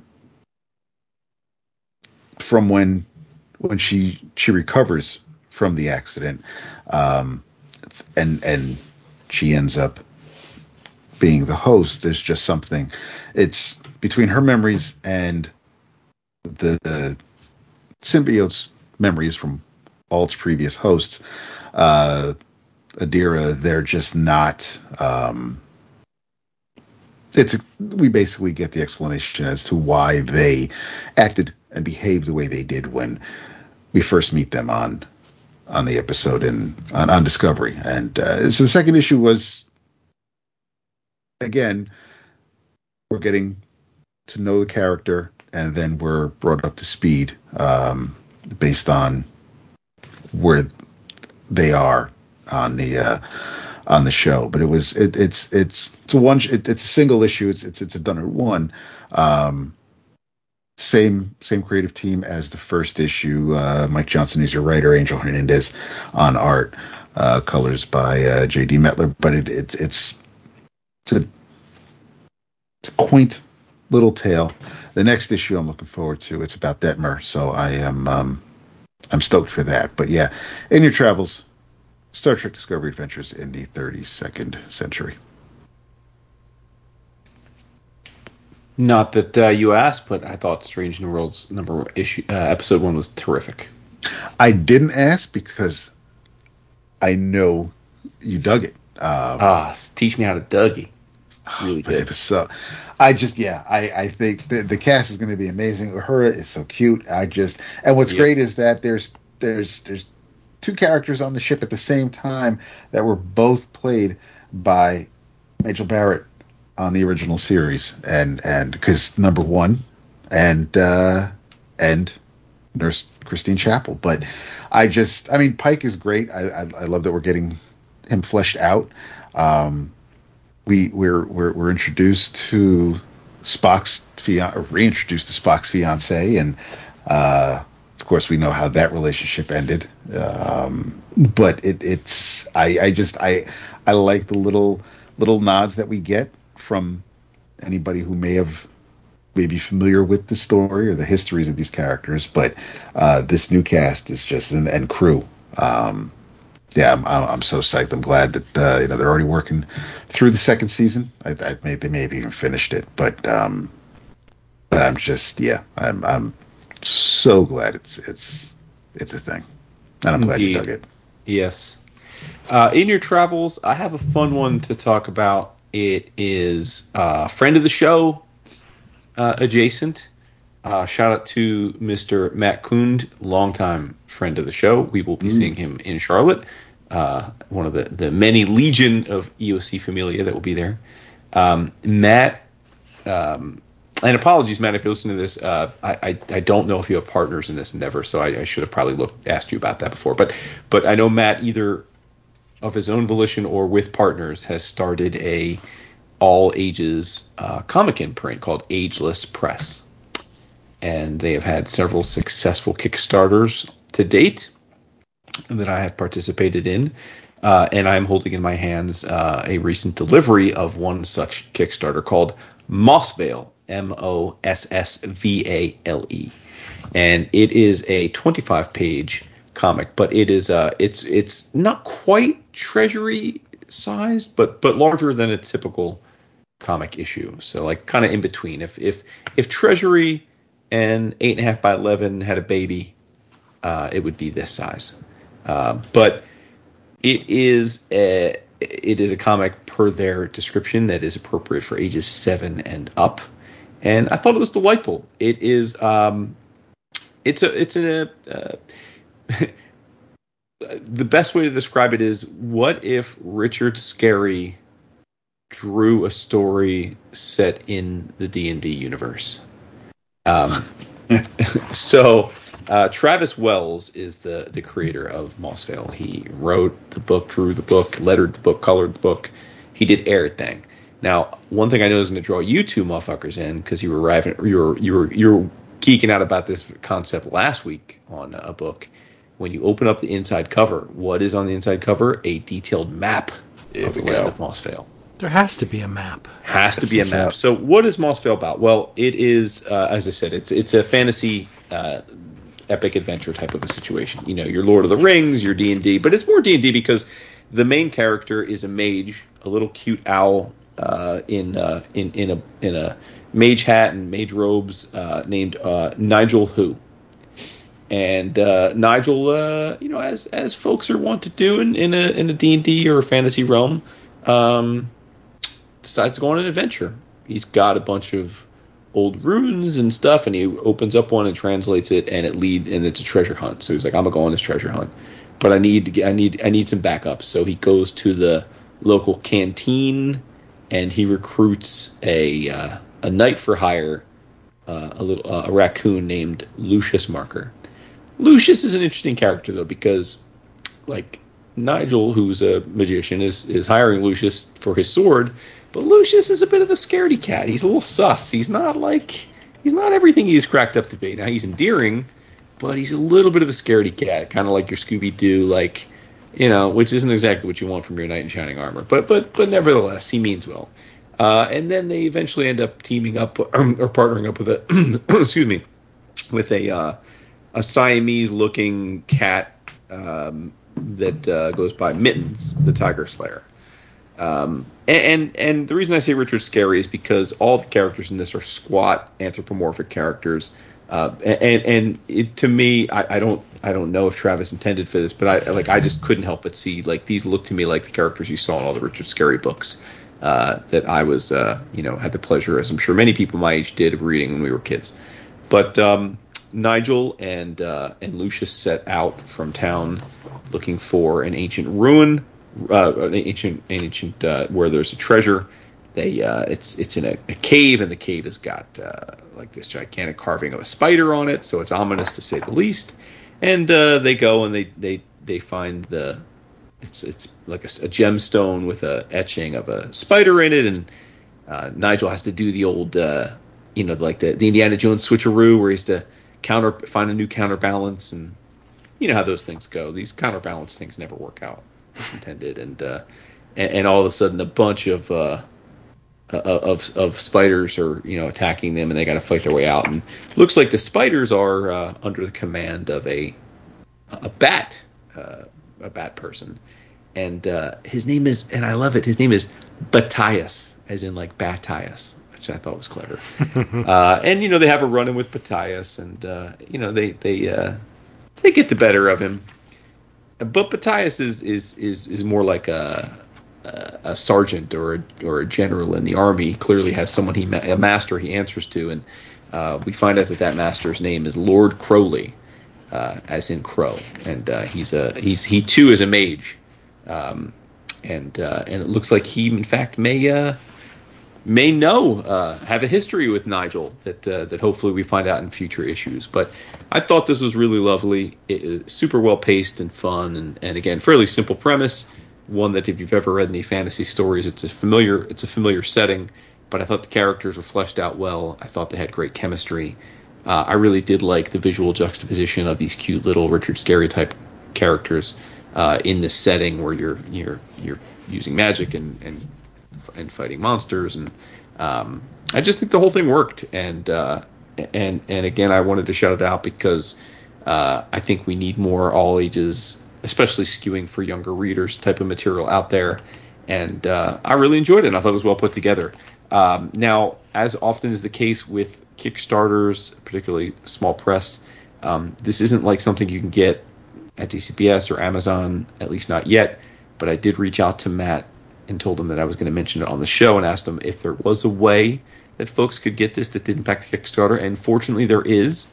Uh, he set up a Gumroad um, account for the book. So uh, you can find it at Ageless Press, so A G E L E S S P R E S S dot gumroad g u m r o a d dot com.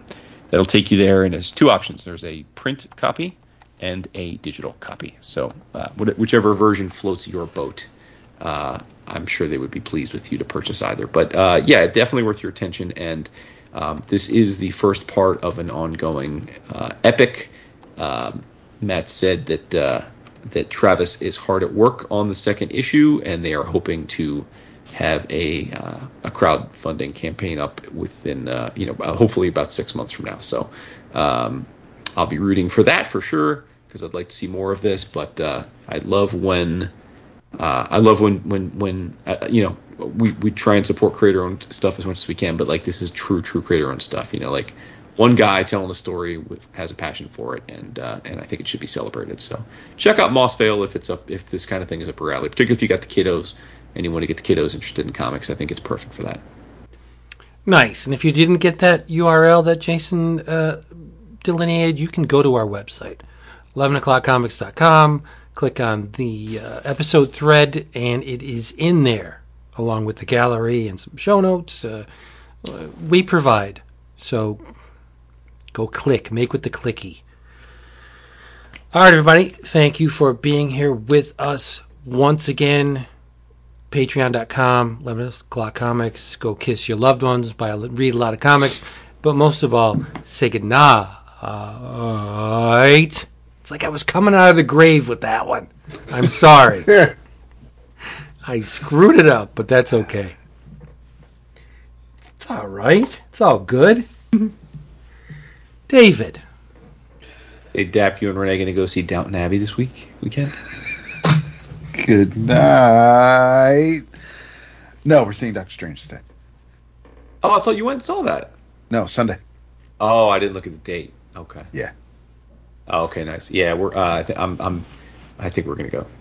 She wants it to be a show. She's like, the hell with the movie, David. Listen, uh, I'll take what I can get, man. I know, yeah, that's that's that's what I said. But I'm like, I, I, I guess I told her, I said, I guess the movie did well enough where they're like, hey, we, let's, let's let's do it again. So, um, I uh, yeah, I would like to see what what they're up to. I don't know if um Dude, Lord Crowley's looking mad thin. I think he has some health issues, right? Oh man, don't don't scare me, man. No, I think he had some serious health issues, and I think he's past them. But I think as a result, like he had to drop the lbs. Oh, okay. Yeah, we're out of off the yeah. We're out of here. Relax, Vince. What? I'm not saying anything. Oh my lord. We're out of here, people. We love you. We'll bring a sandwich next time and a drink, and we'll be here because tell them. Tell them why. Because we're fond of some of you. Oh my goodness. That's it for that one.